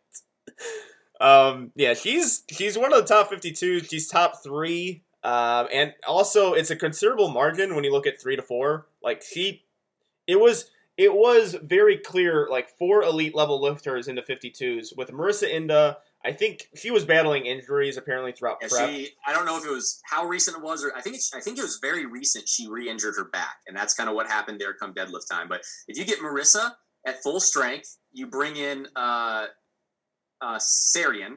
I don't know if I'm saying it right. We've got five lifters there that are going to battle it out for years to come. And I know Andrea. Obviously, she won. She did phenomenal, but I think she was open with saying that's not what she expected me performance wise. I don't know if there was variables of a, like a larger weight cut that kind of zapped some of her strength from training that we saw because she obviously was putting up some numbers in training that were were decently above this. But I, I know that she she mentioned in her her follow up post that she, she knew she was capable of more. So I'll be very interested to see because I, I think she definitely has room to grow off of this total and separate herself in this class. But even with that, I mean, we- we've got five people in this class that are going to make this a very interesting battle for the next couple years. Yeah, yeah, I'm very excited to see the 52s. Actually, within the six right now, with all these weight classes, I think from the lower weight classes, you're really starting to see some uh, some lifters come up who are on the rise, and I think, um, I mean, I mean, really with the battles throughout the entire day, even when you go to the uh, when when you go to the uh, 57s. Yeah. I mean that was the best. That was the best battle to me on the day with Brittany versus Megan. And you, you said comeback athlete. I put Tina's comeback was amazing. I'm going to put her second in the comeback award to Megan because that was unreal. I have no idea how she came back and hit that third deadlift after that second. Yeah, it didn't budge. didn't even break. it didn't even break the floor, and I was like, eh, it's just kind of game over. Then Brittany missed her second and lost balance. I was like, whoa, okay. And then Megan came back, absolutely grinded out that third, and then Brittany had, the, I don't know, that was insane. That was insane on all ends. I know. So Brittany, um, obviously, I don't, we didn't know this. Um, she got hurt about two or three weeks out. She hurt her hip, Mhm. um, and that's kind of what you saw in squats with her numbers being down a good deal. But that doesn't discredit all. I mean, Megan Scanlon, um, I was a doubter in the sense that I just I just figured it was going to be very very hard for her to come back from seven months ago having a child um, and being able to put on the performance she did. But holy cow, that was incredible. That I mean, I could argue in the sense of what she came from in the last seven months. That was my that was that that performance impressed me more than anyone in all of Raw Nationals. I mean, really, when you look at the that weight class too, it was it was really. I mean, that's what Raw Nationals is. Um, it's just to win Raw Nationals. You know, you don't know what's going to happen on the day. You don't know what's going to happen as far as like how you feel, how it's going to fatigue you. The speed of the meet is different from all the other meets. It's very very fast paced meet, and you know you take what's there and you still place for positioning, and it's just gutsy. It's gritty. And what Brittany and Megan did was both that gutsy and gritty because they were just going back and forth on who's gonna win. Brittany edged her out just a bit, and it was just through and it was through a rough performance, but she did it. She's a national champion, and you know we're gonna we're definitely gonna see them, you know, uh, in the future as far as this competition goes. But yeah, and also, um, I mean, with uh, with the uh, I, I'm looking right now at the uh, 57s here. You got you got more young competitors in there with Ali Weinberg. Al, Ali Weinberg was right there. I mean, I don't I don't regret at all picking her second because she's there. Like, I mean, if Megan didn't come back and have that unbelievable pull, Ali takes second. So th- those three are very much in the mix for years to come. And obviously, we're adding in Natalie Richards to that um, if she competes at nationals next year. Um, so yeah, all three of those had And fantastic also days. And Caitlin Berry. He's like 21. yeah, her bench was her bench was one sixteen point five at twenty one years old. yeah. So you have you have her you have her in there, and they're rounding out the class with uh, Mariah Bolden there too. So you know it's again some real heavy hitters in the 57. And a year for Christina Parachi to heal up. Yeah. Oh my God. We almost yeah almost forgot there. Like the actually we talked about grit and guts with all the other competitors. That's I- probably she did. I mean, we we we figured she couldn't bring together a top three performance necessarily at this point. She did better than I. Four fifteen is better than I figured. That was incredible. Yeah. Like for her to do that, like like three months post surgery or something like that. Um, I mean, I fully expect next year limping for her to be when right I saw battle. her limping at Perfect Storm when I saw her bench. Just ridiculous and limping at the Left Floor Bros uh, get together after afterwards too.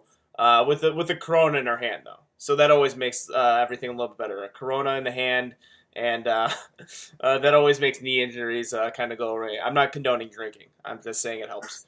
Um, yeah, so yeah, that's that's again when we get back when we start seeing more competitions. The Arnold's the, the next big USAPL one. We're probably gonna see some local meets in the meantime. Um, it's uh, it's gonna be it's gonna be fun to see that uh, weight class kind of play out. Um, so we just talked about that best battle, but then we had a what was it three way tie for second place with the 69 kilo women. Yeah, I, I unfortunately I didn't get to see. I think I was watching the Brittany versus Megan battle while the battle for second was going on. So I don't know fully how this went down. But you had Claire Zai, Kristen Dunsmore, and Gabby Martinez all polling for second place on those third attempts. So Claire, based on looking at the numbers, Claire hit her third, solidified the 500 kilo total. Um, and then it looks like, I guess, I think Kristen and Gabby, I think were trying to pull in to first place, is what I believe they were doing. Um, before Chandler went and upped. Hell, was I guess I'm kind of confused there because Chandler already had a 525 total, and Kristen would have been pulling the 512 point. I would have been pulling to 10. So I guess I'm kind of confused on kind of what the battle was there, but all I know is they all literally tied at 500 kilos, and it was just came down to body weight, and that's how Claire won Yeah, and got second place. So I don't I don't know if you have more. I, I need to go back and actually watch that live stream. I haven't had a chance yet to know exactly kind of what the attempt selection strategy there and kind of what was happening. Um, but yeah, there was they were all go. I mean, I was watching the kind of the lifting cast. I was I was going around all day. Um, they were all going back and forth based off a projected total of who was getting second. Um, and I think Gabby kind of had the subtotal lead going into it, and then Claire kind of really came through on deadlifts um, and, and was able to solidify that second place finish. So big battle there, where it was, was three way tie for second place. Yes, and uh, all right. So, and again, another hands up here, Gabby Martinez. We overlooked you. We didn't mention you on the Two White Lights breakdown show. Um, probably should have. Uh, the qualifying total kind of threw us for a loop. I think where what it was because uh, great single ply lifter is Gabby Martinez, and the qualifying total was put way low. But we probably should have took her single ply total if she had at collegiate nationals um, to just know the carryover is probably going to be there at least for a podium position. And yes, overlooked you. Definitely jumped into that spot uh, into the fourth. I apologize.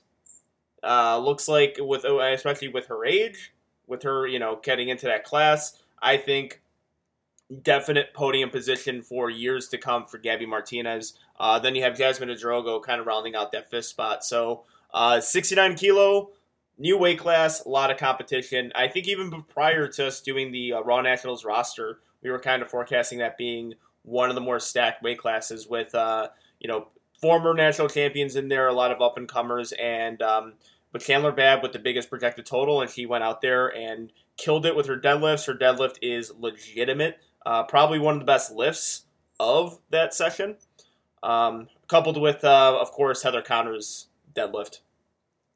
Yeah, I mean, I think Chandler Babb, she placed fourth in all women based off a good lift score behind Amanda, Heather, and Bonica. So just to show you how good Chandler was on the day. Yeah, yeah. I mean, surpassing Sam Calhoun. And and at 60, we'll get to 76, but 69 and 76, the new weight classes, they did this, they didn't disappoint. They showed why they were needed. Yeah. Because we had some really, really good lifters in both of those weight classes. Um, I think we got one more thing to cover. Maybe you have more, but I got one more. We're talking about people over we overlooked and Gabby Martinez, Tiffany Luong. Yeah, I mean, but we now I like Gabby Martinez. I know her.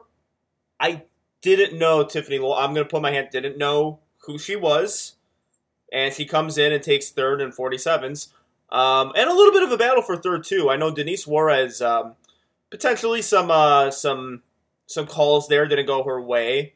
Uh, for uh, apparently the judging wasn't fantastic for a lot of lifters, but it was consistent. It was it was strict for all the 47 kg lifters. Um, where she was in fourth, but yeah, Tiffany Luong, uh, third place, and we did it.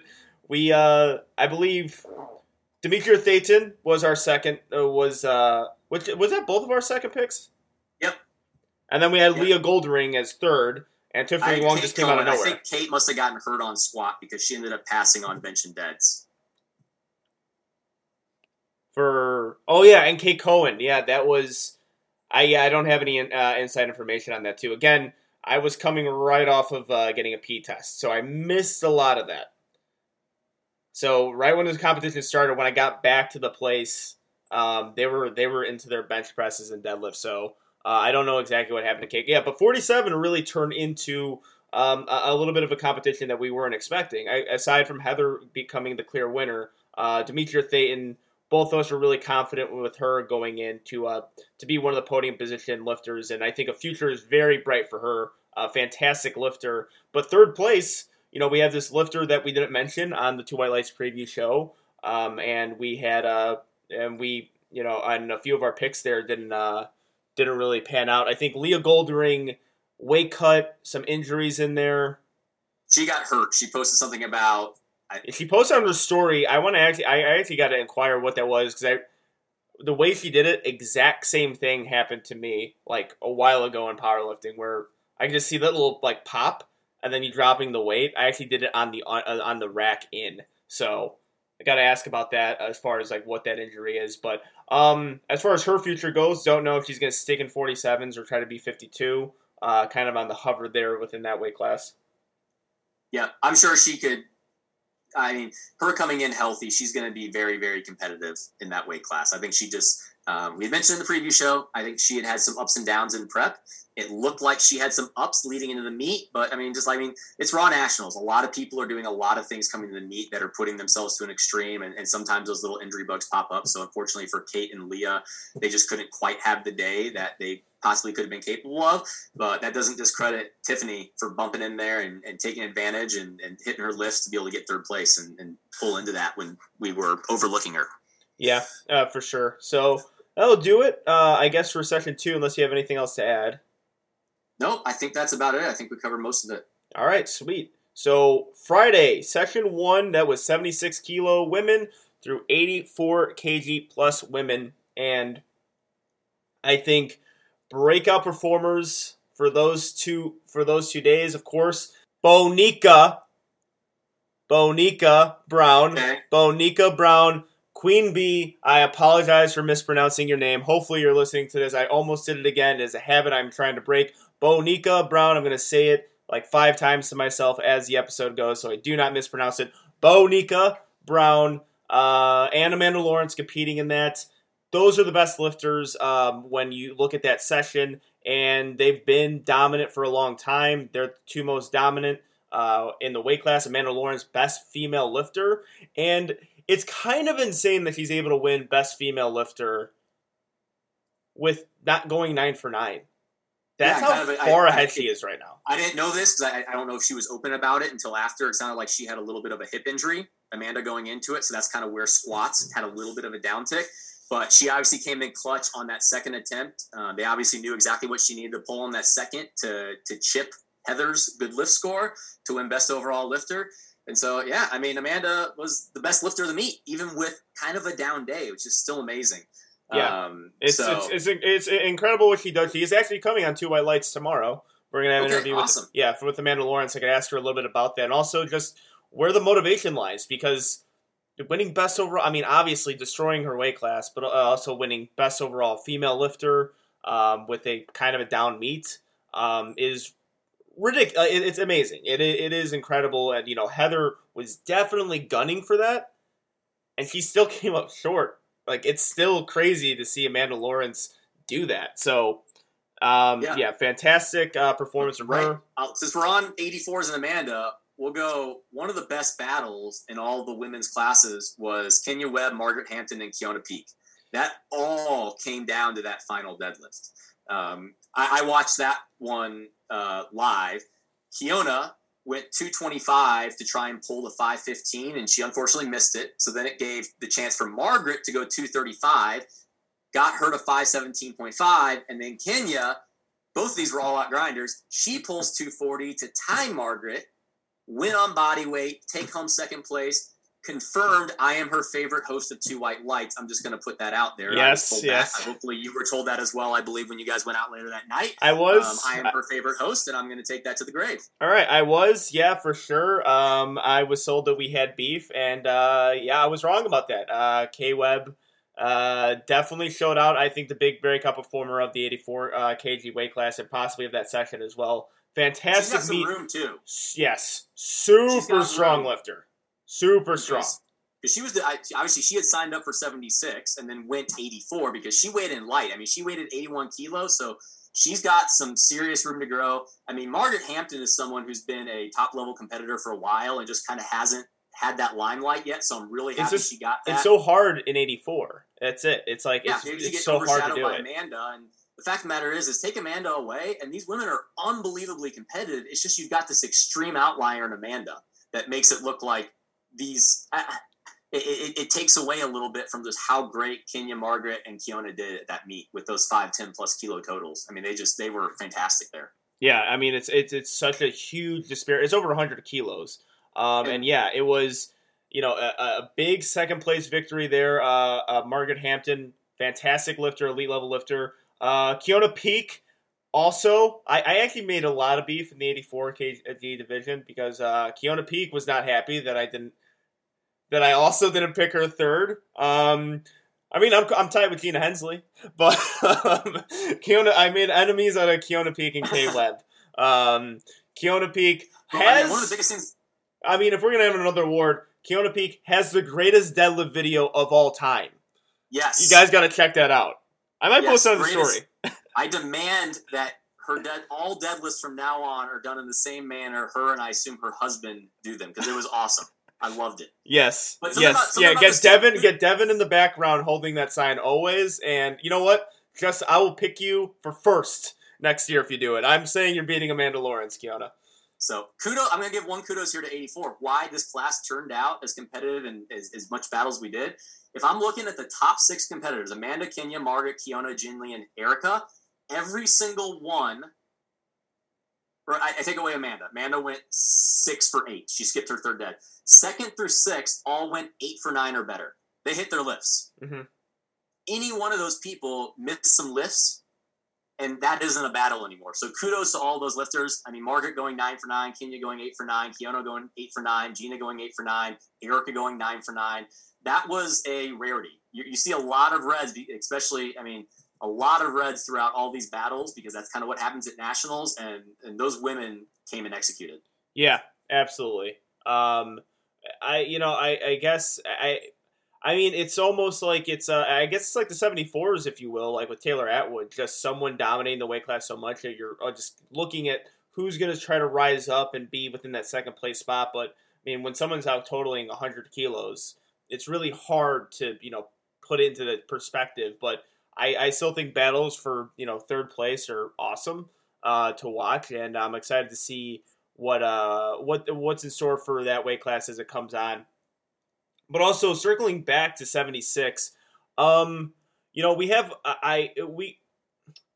I guess I actually, you know what? If we're gonna go, uh, or biggest comeback or best redemption, it was awesome seeing Jasmine Penn win the weight class and get her third deadlift and actually get her redemption in getting rid of that two red lights and having it overturned to a two white lights lift and get her that first place, even though she would have had it on her second attempt uh, because um, uh, Dana McNeil, in the greatest grinder of all time, Yeah, I think it beats Tina Tornado and Eight- best grinder of the meet. eight, 18 sticking points on that lift, yet somehow she still almost got it. I thought, and I, I thought she. I'm like, okay, it's not happening. When she got it to her, her about her chin, I'm like, this isn't happening. I'm like, oh, she is and it got sticking with her this. knees, and then it kind of got to her thigh. Yeah, and I was, and she was, cow. yeah, she was just trying to lock it out too. But uh, you know, she missed that lift unfortunately uh, because it was like the greatest grinder of all time. You know, the, the, there was a feeling in the crowd that she was about to get robbed again. Jasmine Penn on that last deadlift. Uh, the the middle judge I think called hitching, and Joe Stanek was with me and was like, "Please have Michael C challenge this because with that hitching call, that there was no hitching there, and the jury probably saw that. They probably had a, a, a clear view, just as clear as a view as it had judge. They overturned it. She got a two white lights lift. She has that redemption. Best birthday gift ever. A redemption meet where she probably should have won her weight class at Raw Nationals prior. She wins her weight class this time, um, and it was great to see. I'm a big Jasmine Penn fan, and she's your 76 kilo champion. some some even crazier about how amazing that was. Um, I was coaching in the session, Autumn Green in the 76. Um, shout out to her. She got fourth, um, 500 kilo total. We were warming up with Jasmine. It was me and Jasmine and Autumn and, and Michael C on a warm platform. Jasmine's second to last warm up, she her back spasmed and she literally went into like like she locked up and couldn't move. There was like three people having to hold her because she literally she couldn't lay down, she couldn't stand up, completely seized up. I mean, from my perspective, I was like, oh my gosh, she's gonna have to go pull a token opener.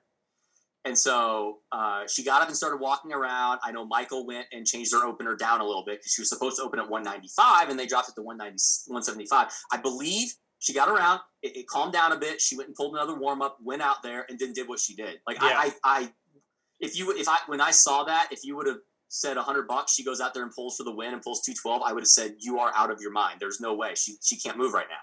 yeah, Um, and she was unreal. limping after unreal in every aspect of that of what she was able to accomplish that day. Limping at, when I saw her outside. Uh, you know, I congratulated her, and she was limping, limping, limping. So yeah, it took everything for her to win, and it's great to see. You know, it was a great, really for both of them, for Michael C and Jasmine Penn. You know, a little bit of redemption there. I think the biggest redemption though with Jasmine Penn.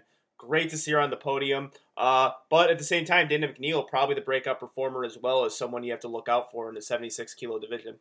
Yeah, I mean, we had talked about her. I mean, because she had done it, the the weight cut when the original seventy six kilo meet seemed to affect her a bit, but obviously she actually came in fairly underweight here, seventy three point seven five. So obviously she has now been able to kind of acclimate to this weight class, and that was a huge performance. I mean, uh, especially come deadlifts, like you said. I mean that it, if Jasmine hadn't got that overturned and Dana had locked that third deadlift out to win, that may have been one of the greatest pulls for a win ever in history. Um, The guts on that one was in- incredible. And then I'll give a, while we're on this class breakout performer. I don't think anyone's really talking about it, but I probably know about a little bit more because we were in a battle for third all day with her. Maria Daly, I believe, is only 19 years old. She just competed two months ago and added, I believe, 25 kilos to her uh, to her total since collegiate nationals, and it wasn't that hard. No, Um, and she has three kilos to spare to grow into this weight class. I I expect her to be challenging for the win next year. Yeah, I, I completely agree. Uh, and uh, that's a person who someone actually sent me her videos, just doesn't care about social media. Just like okay, just, Well, it's know, kind of the Midland thing. A lot of the Midland people they do. All right, so I th- I don't think it's allowed. That's the thing. I got to get more clarification okay. from this because Maybe there are people allowed, who but- obviously at Midland care about social media, right, or, or are active on it. They just can't post their stuff. I think I think it's one of the strategy things to go into meets um, because I think everyone that we've seen, uh, but they they there are. I mean, they do they are somewhat active on it in a way, but yeah, I just I mean, just really based off what I see is yeah, uh, it doesn't like you know it doesn't have the social media presence, and I think um, 19 years old, going to be a future champion of this division. Um, and again, new weight class means a whole lot of different opportunities there for a lot of lifters. And really, you know, speaking of opportunities, uh, we had Daniela Mello being the favorite here. Doesn't make weight, opens the door for a lot of lifters. Um, don't know exactly what the future is for her. Um, I woke up that morning, hungover a little bit, but uh, I woke up that morning and I got just a bunch of messages like, of where's Daniela?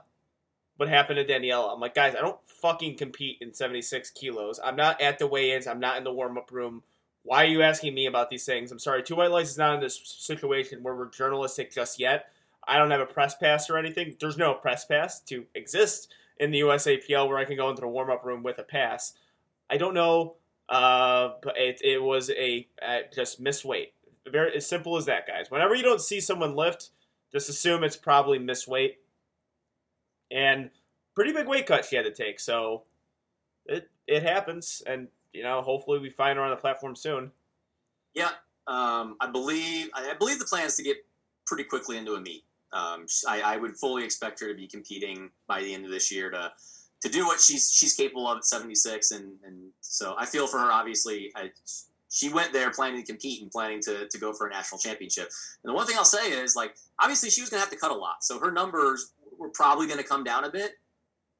It probably it probably would have been a decently close battle with her and Jasmine if Danielle Yeah. had made weight. I mean, credit to Jasmine.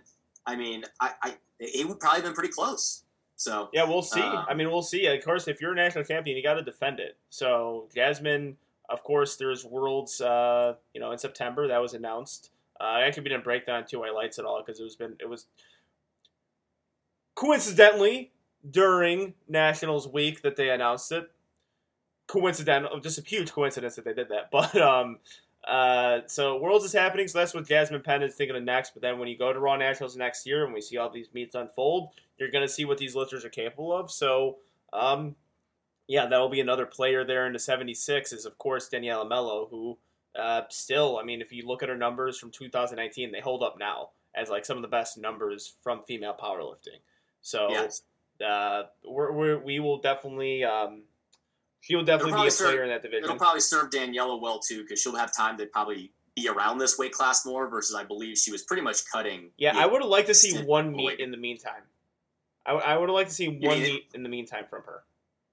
You in know, between like now and nationals. well, but I mean prior, like it's hi- hindsight is twenty twenty, but like when they announced seventy six, like just Oh. something like a six attempt meet or Mhm. something like an Ashton Rouska training day type of meet. Just to, it's either or or compete at like seventy eight kilos or something, or like eighty kilos, just to get your numbers in there with that weight cut, and then you know maybe do the full or you know opposite, do the weight cut, see how you are at seventy six, take your you know six attempts, and then go out there. But hindsight is twenty twenty. I don't know what it's like to cut weight at all, so I that's just that's just my opinion on it. Just taking a little tune up meet um, in between. They're not, and I'm not saying like four weeks out like certain people do. I'm saying like uh, think 16 weeks out or something. Like as soon as they announce the weight class, like okay, let's try to get a meet in first, and then uh, work from there. So we'll probably see that now, though. We'll probably see her do a meet and then get to uh,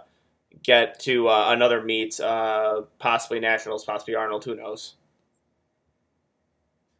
So with the rest of that session, covered the 76s. Um, athletes to watch. You have uh, you already mentioned Maria Daly, uh, Amanda Martin as well. Yeah, I mean, there was. I mean, that's kind of going to the best battle too, or most impressive lift is uh, Bonica. Bonica. Amanda- It's Bonica. Say Bonica. Bonica. Say Bonica, Bonica for the rest of the episode. versus Amanda's squat. Amanda hit 275.5, and then Bonica chipped it at 276. I mean, the fact of the matter, Bonica came and performed. She's back to what she's done before. If she hadn't, Amanda was right, I believe, at what Bonica did at 2019 Nationals. Am I correct on that? And she would Um, have beat, close. She would have beat Bonica at 2019 Nationals based off that total. So what I'm getting at here, why I put Amanda is like Amanda's on the uprise. Um, we got Sarah Brenner too, who hopefully will be back in the mix soon. Um, but there's there's a little bit of a gap being closed there. Where Bonica's still the queen. It wasn't quite yet a full on battle, but I think in a year or two we might be talking about uh, uh, a battle for first place here. Yeah, yeah, I agree. I um, I'm I'm uh, I I was pretty high on Amanda Martin. Actually, we both were. We had her second, which uh, both of us were spot on with our predictions. Give ourselves a big pat on the back there. Uh, Amanda Martin second, uh, Alexis Jones third, uh, with uh, Bonica first. But yeah, I, I I mean, looking at her training, um, I know I and he really did post about her uh, you know, fixing a lot of things in her training. I believe after a bomb out, and she has really fixed it. And I, I think definitely the contender mindset with, with someone who does that and is actually able to kind of close the gap between you know a, a legend like you know Bonica did single ply the day after, correct? Yeah, So so. Yes. the- I mean, the most decorated, arguably the most decorated athlete in the USAPL. Like, I can't think of any any uh, any other person uh, that has kind of the accolades that she has, uh, and also dude, on, on good lift points too. Bonica, Yeah, I mean, she got third. Bonica's up there. Only only Amanda and Heather beat her. That is so third. hard to do. Yeah, I I mean that's that's ridiculous. Like at at, at a 84 plus to be in good lift points uh, from all those other competitors, that's something to be said because that does not favor uh, heavyweight lifters. It just doesn't, and it really affects her. And Alexis Jones, young lifter, Midland lifter. I would assume that the future is very bright for her as well, as far as you know, trying to close the gap between someone who's dominated that division. I would say that division has the potential to be competitive as opposed to the 84s, where I don't see anyone really challenging Amanda Lawrence. Yeah, and that's another Midland lifter. I mean, she just competed at collegiate nationals and she added 22 kilos to her total. Yeah, So, I mean, those those young college lifter gains can be exponential sometimes. Where in a year she could be right up there as well. So, um, yeah, I think I mean, Monique is the queen, but we got Amanda, Sarah Brenner, and Alexis Jones um, starting to to creep up there a bit. yeah, absolutely. Um, so, uh, with uh, the rest of that session there, as far as impressive lifts go, of course, I mean, very similar to Taylor Atwood. I think uh, Bonica. Yeah, Bonica can like have all of her lifts kind of go in there. But uh, Jasmine third deadlift, we talk about that. Definitely Bonica's squat is up there as well. So um, unless you have anything else to add, can we move on?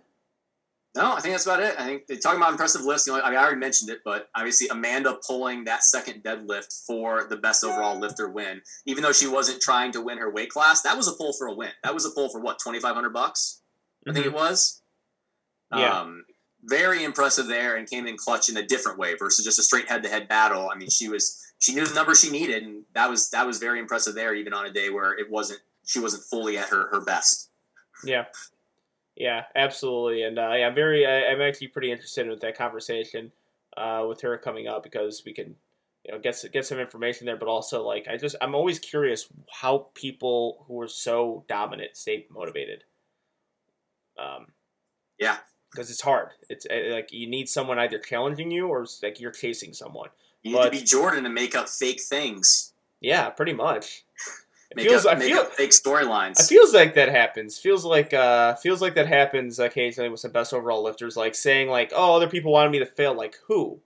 I'm not saying Amanda Lawrence does this. I'm actually potentially talking about another lifter, and I don't want to get in trouble by saying the name. But I'm like, who the hell is saying anything about you not or like you wanting the them, them wanting to see you not succeed? Who? Like no one's saying that shit. It's all in your fucking head. But if Yeah. it motivates you, But that's that's the thing. Like we yeah, if it motivates you, it's fine. If you want to say like people are rooting for my downfall, that had a had a private account said something, yeah, and that you can take that and run with it to get that motivation. Uh, yeah, I think Taylor. Atwood legitimately did that, and like I said, carpet bombed the entire division. Where Like I think other lifters, I'm like, no one's saying the shit that you're saying, but all right, yeah, you can you can believe that as long as it um as long as it motivates you. All right, Friday session two, uh, probably my favorite session to view. The 93 kilo men through 120 plus. The super heavies were competing on that day as well. A lot of weight lifted. That was Yeah. the great thing about that. You just saw 700, 800 pound squats all over the place. You saw a 900 pound, squat with Jesus Olivares. Um, and you had the best competition, the best from 1 to 10. And then, if you really want to look at from 1 to 3 competition within the 93s. Unbelievable. Yeah, 93s.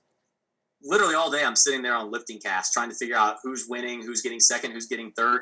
Because one thing you have to understand, like I kind of mentioned this when we talked about 83s, like when you see openers and you see the projected forecasted total, that doesn't mean they're the favorite to win anything. Yes. Everyone's different with openers. Some people open a bit heavier, some people open a bit lighter. A lot of things play out. And so, like, you saw a lot of things that you saw people way up there that you didn't know if they were going to stay. And one of those was Gavin Adin. I saw him projected first, and I was like, whoa, what kind of crazy openers is he doing? And I'm going to, not going to lie. I literally was like, yeah, well, we're going to see like a six for nine or five nine meet out of him because I think he's probably opening a bit heavy. And boy, did he prove us wrong. He proved us wrong on pretty much every lift. Yeah, every lift. He he came out and he was not opening heavy. He was opening right where he should be. To put it in perspective, this is on us again. If we're gonna go, we could actually go uh, people who we overlooked and slept on, just where we were wrong. We were probably the most wrong on Gavin, uh, Gavin Adin, because Yeah. he was not projected in top three. Even though we were still debating, we were up in the air. Like I was between him and Chance Mitchell. I was like, I don't know who's gonna have the better meets uh, between the two. He not only got into the top three, he was so close, so close to winning a the most competitive weight class at Raw Nationals, and we did not see that. Hell, if you want to check out, I mean, this is this is. I mean, I'm bringing up old news here, dirty laundry or uh, old old uh, old news, but we had him number one on our snub list going into Raw Nationals, and this guy almost didn't compete at Raw Nationals because of the first come first serve ordeal, and yeah, he was so close to winning. He really proved me wrong at all. I mean, really, I, I had no doubts on his squat and bench, his deadlift with his grip, which he said to me. So I'm not I'm not just observing this on the uh, on his videos. He was always like, I feels like my grip fails me. He pulled 733, I believe, with no problem at the end there. I gotta check the numbers there, but it was yeah, it was he, 332.5. Yeah, he. I'm not, I'm, I'm not good with conversion. Yeah, he, yeah, he 330, 332. Yeah, he did not have any issues with that. His grip looked like it could have he could have stood up there the entire day with it. Um, incredible competition, but it was during the squats. It was during the squats where this competition was the most interesting because if he would have took that chip, him and his coach Alex Usar, if they would have took that chip, they could have won this. He could have definitely chipped that squat to win uh, or the squat which, which if he took takes that uh, chip, I don't know if Kaiko wins this meet. And what the chip? Well, so what? He squatted three twenty seven point five, Yeah, and Ashton squatted three thirty one point five. I agree. If he could have chipped that, great. But I, I don't know. It would it would have been close with three thirty two. Obviously, that seven twenty or that three twenty seven point five moved really well. Um, I think we'll bring it up now. I mean, honestly, a little thing that some people might know is there was actually a protest to his third squad, I believe, because I think it was two to one Yes. whites. There was a protest on depth. Um, Yeah. There were some inklings of uh, some people not thinking um, they were deep enough. So there was a protest that didn't go through. Um, and then there was a little coach battle. Um, I know Alex wasn't happy, and there was a little bit of a coach battle there on the protest, but that's part of the game. If you don't think a lift is good and you're in a battle, you Oh, yeah. protest that. no, for I sure. I totally agree with I believe Matt Gary protested Ashton's deadlift. Yep. Correct. Yeah. Oh no. I mean, uh, absolutely. Like, it, I'm totally on board with Joey Flex doing that because you protest a squat. That means you know Keiko has a Keiko has an easier path to victory, and that's what you're trying to do. You're trying to win Raw Nationals. That's the name of the game at Raw Nationals. You think something's high, you see the two white lights. Even if it's something you don't, like, okay, I thought that was a good lift. I have to protest it. Maybe the jury saw something that I didn't. You go and protest that. Um, yeah, I and uh, and that's why Raw Nationals is Raw Nationals. The competition aspect. Apparently, there was a little bit of uh, like there there was there was uh there was some resentment for protesting that call. That's good. We're all about the smoke, right? At Raw Nationals, we all want that, and we didn't really get to see it was in the warm up room, but that's why it's so intense. That is why Raw Nationals is Raw Nationals. You can feel the tension at times between lifters trying to gun for that position at number one, and that might have been. I mean, if if Joey ended up winning that protest, then there you go. Then it's it's it's a clear victory for Kaiko. He doesn't have to, you know, he doesn't have to rely on certain lifts. But you know, you got to give credit to Kaiko though.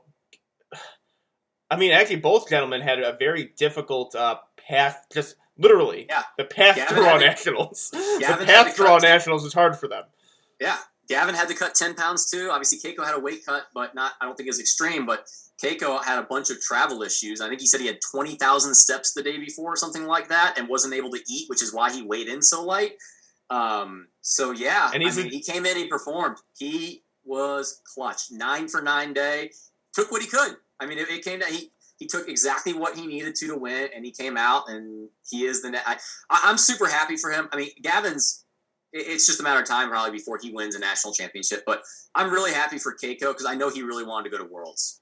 And Yeah, he didn't get his chance. I'm- I'm, I'm- really happy to see that he's going to get his world shot. I'm very happy for that too. Um, if you guys watched me in the stands, if you thought I was biased towards uh, Kaiko, I was. Keiko is a good friend and also probably my favorite lifter. Um, so I was rooting for him to win. No disrespect to Gavin, I love him too as a lifter, but I, you know, that's. I mean, you have your fans. You have, you have your favorites. I'm a fan of a person, and I'm a fan of Kaiko, and it was great to see him compete. Um, look like you know, I, I think. Uh, I think we were maybe a little bit premature with saying he was going to total 900. Uh, based on his last meet, it definitely looked like he could have totaled 900.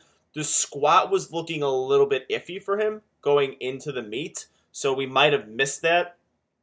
As far as um, just, I mean, I, I mean, at least I definitely did. And at competition, it looked a little shaky as squat. Uh, obviously, bench is fantastic for him. He's Mr. Bench for a reason, and he was able to pull for the win and it was i mean it came down to that it came down to a pull for the win scenario and it was so incredibly close between him and gavin i think we assumed uh, connor was going to have the meet that gavin did and um, and a few miss a few missed lifts and you know it's a person who we totally thought had a capability of winning dropped to fifth Um, from my knowledge, there um, the weight cut got him a little bit, so they're going to do some things manipulating weight to make sure that that's not as much of an issue moving forward. Because I think that kind of that hurt him a little bit. He seems to react react negatively to any type of weight cut versus being more at body weight. Um, but yeah, that kind of goes back to me. Obviously, Keiko and Gavin, arguably the battle of the entire meet. But then third, fourth, fifth, sixth, seventh, all a battle. And the Yeah. only person that came out with that third deadlift was Cameron Smith, and that got him third place because we had Chance pulling for third, we had Connor pulling for third.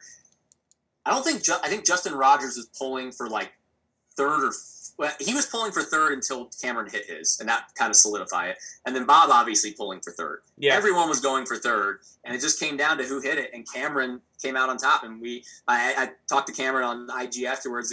I don't want to say we slept on him because we knew, and we, we hyped him yeah up. he was We- he, he was just a Well, guy we we didn't did it. know yeah, we just didn't know the last month what he was bringing because he Yeah. stopped posting. He was And similar to I Cayman Cayman battle in that situation where I'm like, Cayman could actually, I don't know, he could take second. I have no idea what this guy's doing. Yeah. Like going into, I was like, okay, he could just totally prove us wrong right now.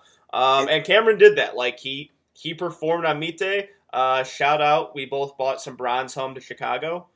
So Yeah. yeah, so uh, you know, represent Illinois, USAPL Illinois there. Uh, we got we got some bronze back to uh, to Chicago there, but yeah, he came in. I would throw again breakout performer in there too. Um, he's a guy that wasn't, I think, on anyone's radar in 2019. Now he's on everyone's radar. Top three in the most competitive weight class at Raw Nationals. Something to definitely be happy about. That entire, yeah, that entire platform was just crazy because every single time you looked up and watched the 93s, it was like another insane lifter was competing. It, because it, it's not even going past you know the top three guys. Then you're like, oh god, Chance Mitchell's competing. Oh, okay. Oh, David Ritz is doing something insane. He's Atlas squatting 700 pounds right now because he locks out with one side up 13 seconds before the other one. Dave Ricks going three for three on squat might be one of the biggest storylines. I mean, squatting 700. Yeah. I mean, just straight Dude, up. dude It towards has- the it's been a little subtotal, while. he's up there. He has like the best subtotal. Like, No one's crazy, man. yeah. Insane. Then, then again, you look you look at '93. Then you have you have Marcus Sedudu squatting or pulling something crazy or doing something insane. Uh, which another huge. I mean, because he, I mean, that's his first meet at '93. Terrific performance performance from him. You have Bob, who's always entertaining to watch. No matter what lift he's doing, he's entertaining because he's so incredibly, incredibly explosive and strong. Like no matter where you looked at the 93s, it was going to be some insane lift happening. Uh, Justin Rogers is another one. Uh, like it's crazy. It's that that entire platform was was just a pleasure to watch. Um, and it turned out to be I, and a pull for the win scenario. It was a perfect, perfect competition from watching the 93s. And it, it was hard to pay attention to because on the other platform, you had the 105s. Yep. And I'm going to say this real quick. I don't know if you ever said it. This is the only uh, meet uh, session me and you got to spectate. Yeah, fully So this is the one that we literally got to actually see that either I wasn't coaching in or you weren't competing in. That we actually got to sit down and watch the entirety of it and see everything. But yeah, you had two platforms going. On the other platform, you had Ashton and Bryce going at it, and you had Joseph Amendola and David Wilson going at it. We had we had a double battle there between for first place and then for third place. Yeah, Um, and the Ashton Bryce lived up to the hype. I mean that that was that was one of those hyped up battles, and it lived up to every bit of it. yeah. And you know what? Uh, with I mean, we're, where we said Russ, um, similarly on his on his on his squat, kind of demoralizes opponents. That's Ash's squat too. When Ash got that squat, his third squat, which is probably I, I would say probably the most impressive, him and Jesus' squat, probably the most impressive lifts from that session. When he got that third squat, I'm like, I don't see him losing now. The I think I'm going to disagree there. I'm going to disagree there fully. After after Bryce hit his second bench, I was like, "Holy cow, Bryce is going to win!" okay, Because Bryce off that second bench, I had no doubt he had 230, and if he hits 230, all he has to do is pull 372.5 to win, I believe, and I think he can do that. I really after Bryce's second bench, I was like, holy cow, I think Bryce. Because I don't, I, I get what you're saying with Ashton's squat, but I don't get into it yet. It's a long day. There's a, it's really easy to get demoralized from that. But Bryce looked like he was going to have a sub, almost a subtotal lead over Ashton going into deadlifts until he missed that third bench. And he said he kind of misgrooved it. And I think touched a little low because he got a little kind of hyped up for it. If he hits that bench, he's got the subtotal lead. And I, Yeah. I honestly, I was thinking Bryce might win it. Yeah, I'm, I mean, I, I'm I'm gonna rephrase. I wasn't like the same way where I was turning to the warm up room and saying it's over when Russ hit his third squat. I was just thinking to myself, this is where Ash sets the tone is on the Oh, for sure. Yeah. So he sets the tone on the squat. I'm like, eh, well, if, but uh, I, I kind of on the flip side there. If he misses squat, if Ash misses third squat, then I'm on like I don't see Bryce losing now. Mhm. Like because he gives us so much kilos if he misses that squat. So yeah, I th- I mean it was yeah like you like you said it was as good as advertised. Bryce and Ash uh, lived up to the hype. Um, once uh once well, actually Ash Ash did a f- very funny thing. He would just come out to the crowd and like come say hi to me and all the people like standing there. Uh, and then like as Bryce was benching. When he missed his third, I like got up to see if Ashton saw it. like, yo, that's I'm like, that's really important, dude. You might want to look at that. so, like, cause I'm like, if he like it, the fact that he missed the third bench, now it's going to come down to deadlifts, which I think Ash would have the upper hand, and he did um, on that. And really, when it got to deadlifts, it got interesting as well because on that platform, very consistent with everyone, you seem to get a red light from, uh, I believe it was, it left side wrong. judge I think it was- the left or right, left. left, and it was on everyone. It felt David Well- Wilson was I was getting confused. I might have been- I might have been right. From the, left from the spectator or left from the? I think right on the platform.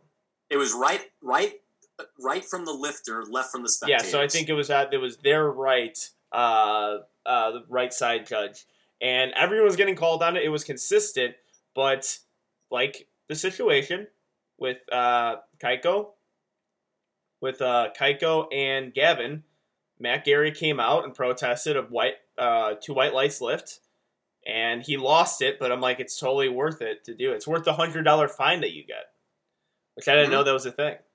I had two hundred dollars cash in my wallet that day. Yeah, good, good, because yeah, you just see Matt I Gary. still, I uh, still got two hundred dollars cash in my wallet. yeah, you see, yeah, you see Matt Gary uh, kind of slip him there, but yeah, that's what good uh, meet. Uh, that's what good day, game day handlers do. So you had that, but also, like you said, you had David Wilson and uh, Jake Amendola battling out, which, like, I, I mean, I, and that was another person. He just he, he snuck in there third because I was I was relatively confident with David Wilson uh, getting third in the 105s. Based on his attempt selection, it seems like he just valued the American record more than placing Yeah. third. I don't. I don't want to discredit Joe. Jake. Jake I say jokes. I'm looking at Joseph Amendola on the spreadsheet. Um, I don't want to discredit Jake's third at all. He is. He is bronze medalist. But Dave made a big jump, a 21 kilo jump to go for the American record. I, I think Dave's won nationals, and so like I don't think he cared too much about a, a medal per se. His oh, his second attempt was super easy. Honestly, that last attempt didn't move too hard. He just had a little bit of soft shoulders. So yeah, I think he just didn't Yeah, care I- so much about. I just thought he hit it. About, what you say? I thought he hit it. Like when I was in when I was spectating, I thought he had it. If he got honestly based off of judging, if they were on the other platform, he probably did hit it. Yeah, I mean it was because Ash got same thing. He got called uh, with I believe want to say it was a soft lockout. That's what he got called for. And uh, I mean that they were again But consistent. Ashton's, in my opinion, was even more debatable. I did I didn't see the one on Ashton's. Dave, I could kind of see it, and Dave kind of said he agreed, and he got three reds. Um, Dave did, so the front judge said it too. Um, I so I, I couldn't see the full lift because the crowd blocking. Um, but Dave, I put him as at, uh, a breakout performer, mainly because we haven't seen him fully kind of adapt to this 105 class yet. He's kind of been working his way into it. If he hits that deadlift, which I very much think is doable in the future, that's a 900 kilo total, or close to 900 kilos, and that puts him starting to be in the picture in a year or two with Ashton and Bryce.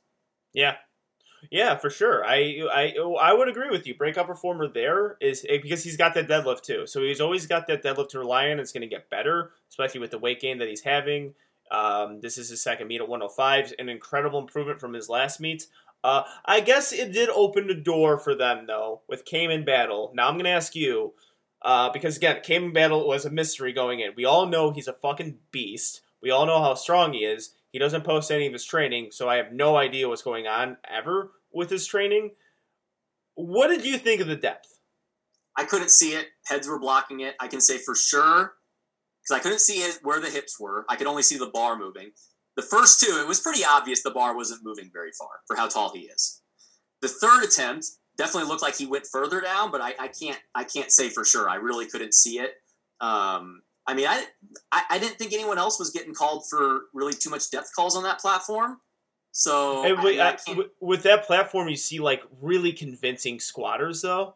That was one thing. I was like, Yeah. of course, Bryce Lewis isn't going to get a whole lot of red lights. The way Ash buries his squats, uh, I David David Wilson, I think was getting two white lights the entire time. So the only thing I'm going to say, let's say Cayman got white lights on that first attempt. It wasn't easy.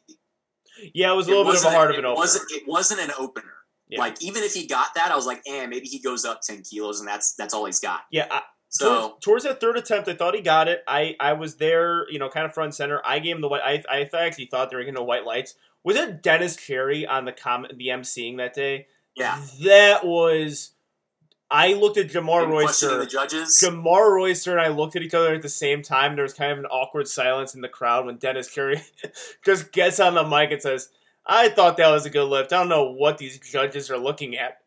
then you see all the judges just look in his direction like, um, excuse me? You said that really loud on microphone there, so the entire building heard it.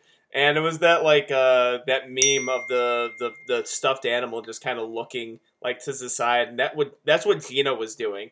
Like Gino just kind of like looked at Dennis like, I don't think uh, you should say that on the platform, man. But uh, that was a, a an unfortunate situation for Cayman, but also yielded a very awkward, funny situation for everyone in the crowd. Like, yeah, the MC is not supposed to call out the judges in that capacity, but he did, Yeah. and I would agree with him. I I, I thought I, I would definitely white light if Farah was standing. So For the third attempt, yeah, Yeah. I would have for the third attempt. Yeah, I I I, I wasn't in too much protest there with the second, but I thought he tried tried well, to get that's one of those. It's not supposed to be this way, but as a coach, I tell my lifters sometimes bury the first attempt. yeah, Because I'm not saying that refs won't not watch the next two attempts, but if you make the first attempt convincing, they're going to be more likely to give you a white if it creeps up a bit. If you miss and you go high on your first two attempts, you better dunk your third attempt, or there's no way you're getting it. Yeah, so for sure. that's where it's tough. For sure. If the first, if the third attempt was his first, maybe he gets it. But sometimes, if you are setting a standard that it's high, you're going to have to make it no doubt to get white lights. For sure, I com- I'm uh, complete agreement with you on that one. Um, but yeah, I guess that's how the 105 is really shaped out. Um, like just as far as you know, I think I think Cayman bombing opened the door for those lifters.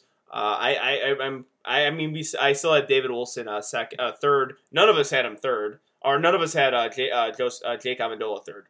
Yeah, I mean, I mean, Jake obviously has his bench, but he came to play with that squat. That's what got him third place. For sure. great third squat. Yeah, I mean, if you just look at if you look at Jake just initially, just body built for squat and bench. Yeah. gonna kill you on the subtotal for sure. Um, you know, it's your chance to pull away there on the deadlift, but he he kills you on the subtotal. So yeah, he snuck in there on third, uh, and very uh, you know uh, excellent lifter. Um, oh, always a pleasure to watch Jake Amendola. So. We have uh, that for the 105s. Uh, those are those, also the best battles we talked about there. Um, I would let's let's uh the 120s and super heavyweights was interesting in the sense that I won't say it was underwhelming, but you kind of get this you get Jesus Olivares and Ray Williams showdown not happening, and that kind of takes it out. And also, you know, uh, uh, Devon Williams not being at the meet. Yep. Like Do that. know anything also- about that? I don't. I just noticed he wasn't there. No, uh, Derek Dowry came out to talk to me earlier. He's like, he's like, dude, there's like three other super heavyweights who dropped out. So he's like, it's like a participation trophy at this point.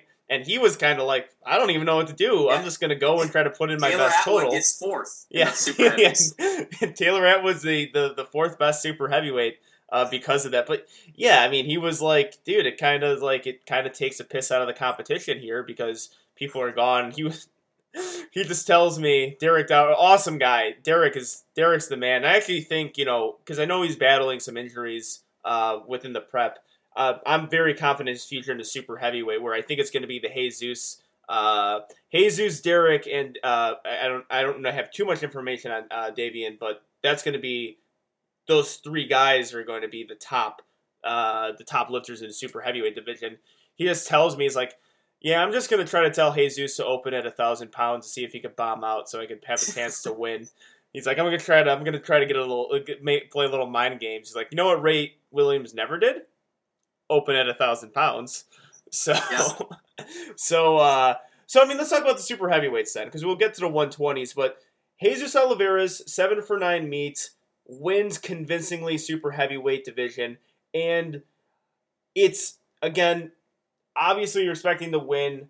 But with that performance, even though deadlifts definitely didn't go the way he wanted it to go, with that performance, he is still the best super heavyweight in the world. And I will say, if Ray Williams was competing at that meet, Jesus still would have won on a seven for nine day.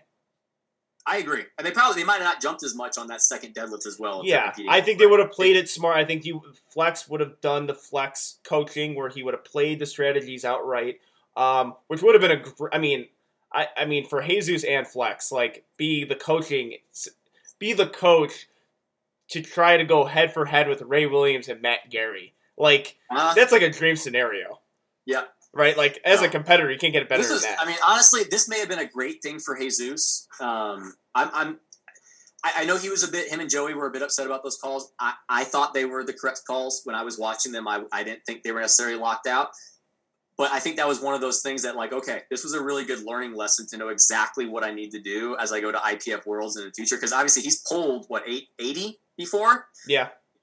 So we know he has it in him. I think there's just probably some aspects of uh, positioning, um, and I know he's. I, I I'm speculating here, but I think he kind of alluded to this on his story. Um, he did gain some weight leading into this meet, and that's one of the things with super heavies is as you gain weight, sometimes that makes the positioning off the floor a little bit harder, and then makes lockout a bit harder to get to.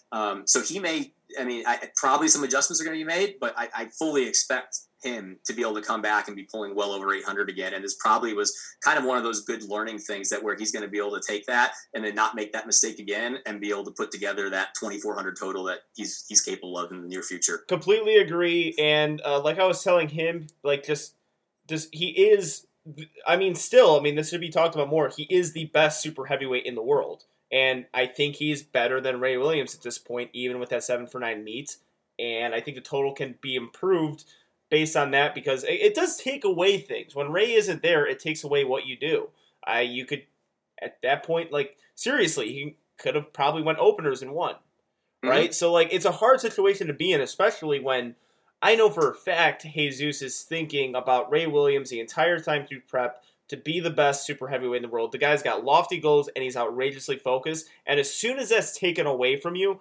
it does have an effect. If you guys think it doesn't, it totally does because the crowd knows it. The athletes back there know it. So it's it, it does have some sort of effect on you, but regardless, he is the best super heavyweight in the world. He can go into every room in the IPF and the USAPL and just say, "Oh, I'm stronger than that fucking guy. I'm stronger than that fucking guy. I'm stronger than that fucking guy. I'm stronger than that girl. I'm stronger than everyone here." That is what Jesus Olivares says. So, um, I I'm very curious to see what happens for his next meet. I'm assuming, of course, that his IPF Worlds in September. Um, and I think we're going to get the uh, performance that uh, that he wanted at this meet, with also the the uh, the surround the, the surrounding competition of it, because it, you know, I mean, Ray Williams bombed out of IPF Worlds last time he competed, so this is Jesus' opportunity to take it back for the United States and that super heavies, and you know, really put together that performance. Um, I'm very, I'm, I'm always confident Jesus what he's going to do. Um, get out to the 120s. Uh, uh, Dennis Cornelius, legend, beast, another 120 kilo championship under his belt, but definitely not the meat he was looking for. I think you could tell in his second squat that he hurt himself. He talked to me the day before that he tweaked his back just a bit. Um, I think Yeah. I think he was injured coming in because even looking at his subtotals, like, he's opening up really light based off of what because we talked about his training has looked incredible, Mhm. and so I'm assuming either on the well the second yeah either the second squad he hurt it more or he was hurt coming in. I think I heard from someone about two weeks out he he tweaked his back and that kind of led to this. Obviously, even with tweaking his back, he can come in and still win that weight class, but it was it was unfortunate because it really looked like he had a shot at a 2200 total. And if he would have done that, I, I think he's in the argument there for best lifter of the meet with Taylor and Russ and Keiko and, and Ashton of like who had the best performance. yeah. Well, I don't. Th- I mean, like he's kind of in the conversation of Taylor Atwood. Taylor Atwood kind of separated himself from all conversations at this this meet, but Yeah. uh, he's he's up there. Yeah, I mean, he still has. I mean, definitely with Keiko, Russ, uh, and and um, and Ash. Like, yeah, he would have been up there. But yeah, I, I mean, I think Ash and Bryce out totaled uh, Dennis at this meet. Yep, it was a pretty close battle for second through fifth. I mean, Jared Martin, Blake Gatwell, Tristan Nazelrod, Nathan Alexander, they were only separated by like 30 kilos. Mhm. Um, so that was a pretty close battle between those four. But just the, just the fact is, I mean, if Dennis bring if Dennis wasn't hurt and he brings what he looked like he was capable of, he probably he probably comes close to out totaling by 70 or 80 kilos on second place. It's, it's kind of an Amanda Lawrence type situation. Yeah, uh, pretty much with the 120s. Uh, you know, I'm I'm, I'm hope, hope hopeful that that division gets a little bit stronger as it goes. Um, you know what? Also, uh, just to, just to bring this up, I'm actually looking at the 93s right now. I had lunch with Bryce Lewis, and I did not know this. Ellis McLean, because he got top five in 105s. Ellis McLean is the only lifter, I believe, to be top five in 93, 105, and 120. Oh. That is, I mean, I like I I wasn't expecting to talk about Ellis McLean. Like as far as his performance goes, he totaled top five in a competitive weight class, and still, like that's that's like one of the coolest feats ever. Yeah, I mean the dude has done a lot of sneaky stuff with winning worlds two times as an alternate, I believe.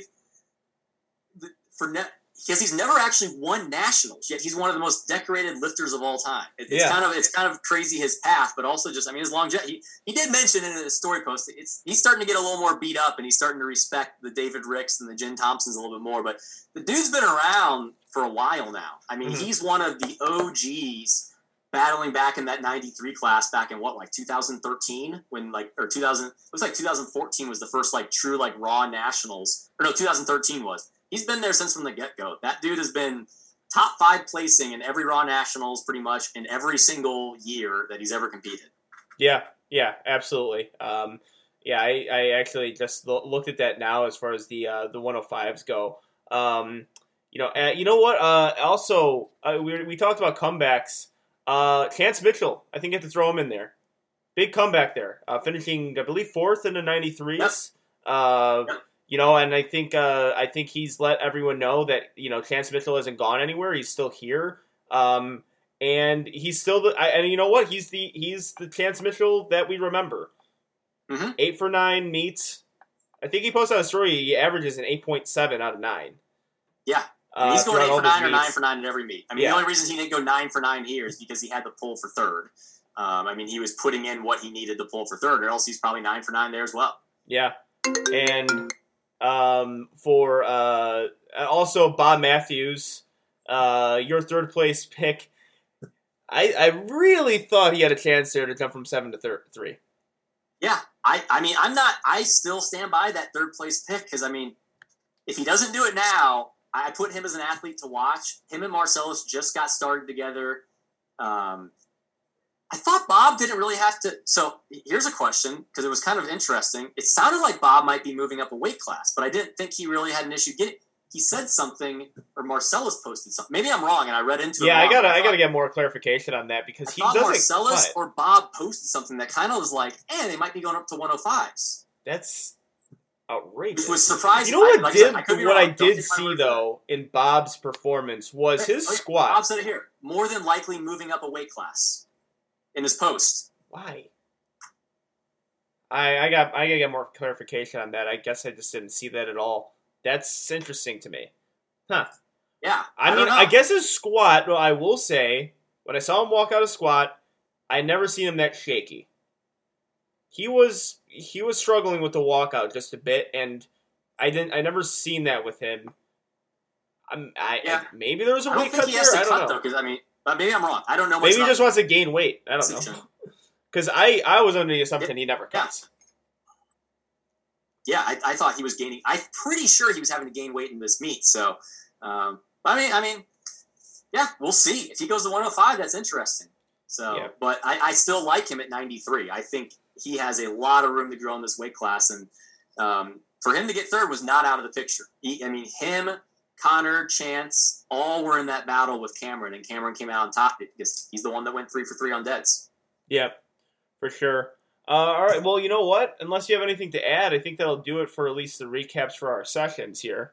Yeah, What I'm doing right So now is actually checking out the uh, the March Madness brackets, uh, and uh, like seeing how our picks hold up there, and the fans' picks too. They hold up pretty well. Um, I, I you know we had Daniela Mello over Jasmine Penn, so that didn't really uh, work out. I think we had uh, yeah, I guess I guess they worked out, but I think I might have been the most wrong out of the March Madness, but actually might give you the Oracle title back because if you guys go through our picks, we were spot on. We were, or not spot on as far as picks go. We were, uh, I mean, we had our misses and hits, but we were tied exactly on exactly the point situation. But I do recall, and I stand by my take. I do recall me saying during the March Madness bracket that Ashton Rouska is going to have a performance that is unprecedented and he's going. This is going to be the. This is going to be the transition of Ashton Rouska being the next John Haack. I couldn't be more wrong, not in the sense of Ashton Rouska being the next John Haack, but Taylor Atwood being the next John Haack. Well, some That's some where I was wrong, here. and you picked Taylor Atwood. I, I The fans math. also, the fans also picked Ashton Rouska. So fuck you guys too. You're you're in this with me. You're in this with me, and you guys all picked Ashton Rouska too. So I did the math. If we're looking at how many of the top three people we got right, I told you we literally tied. Yeah, Me and you tied. We both picked Amanda for the best lifter. You Yeah. picked Ash and I picked Taylor, so I edged you by one point on it.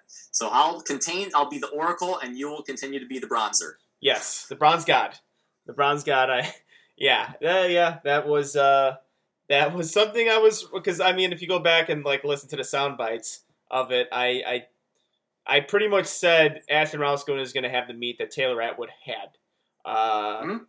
I and that's what we said really with the Perk and Austin, uh, the Perk and Atwood debate of um, who was going to have the better meet. and I just said like, you know what, Austin could go 812, 815. I'm expecting an unprecedented performance from Taylor Atwood, but the prediction was 825. And King of the Lifts also was like, is he going to total more than 820?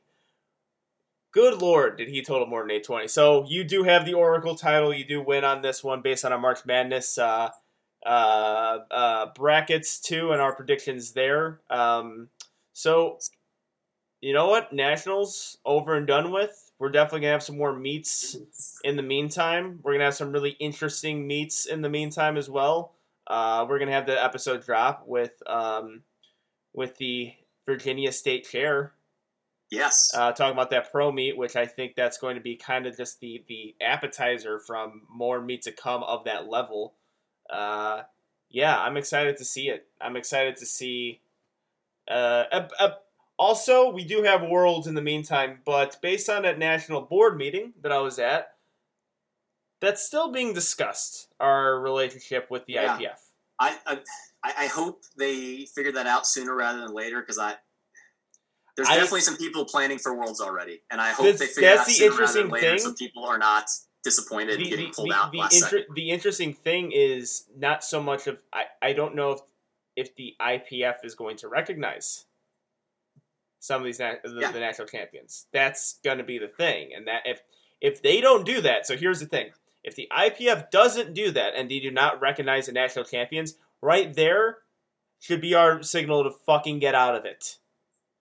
Just get out of this thing because it's a Yeah. raw deal. And also, if we're talking about lifter first, if the IPF won't accept lifters from a certain country based on the drug testing that they do, yeah, they aren't lifter first. I don't think we should be associated with it, but that's a debate for a whole other time.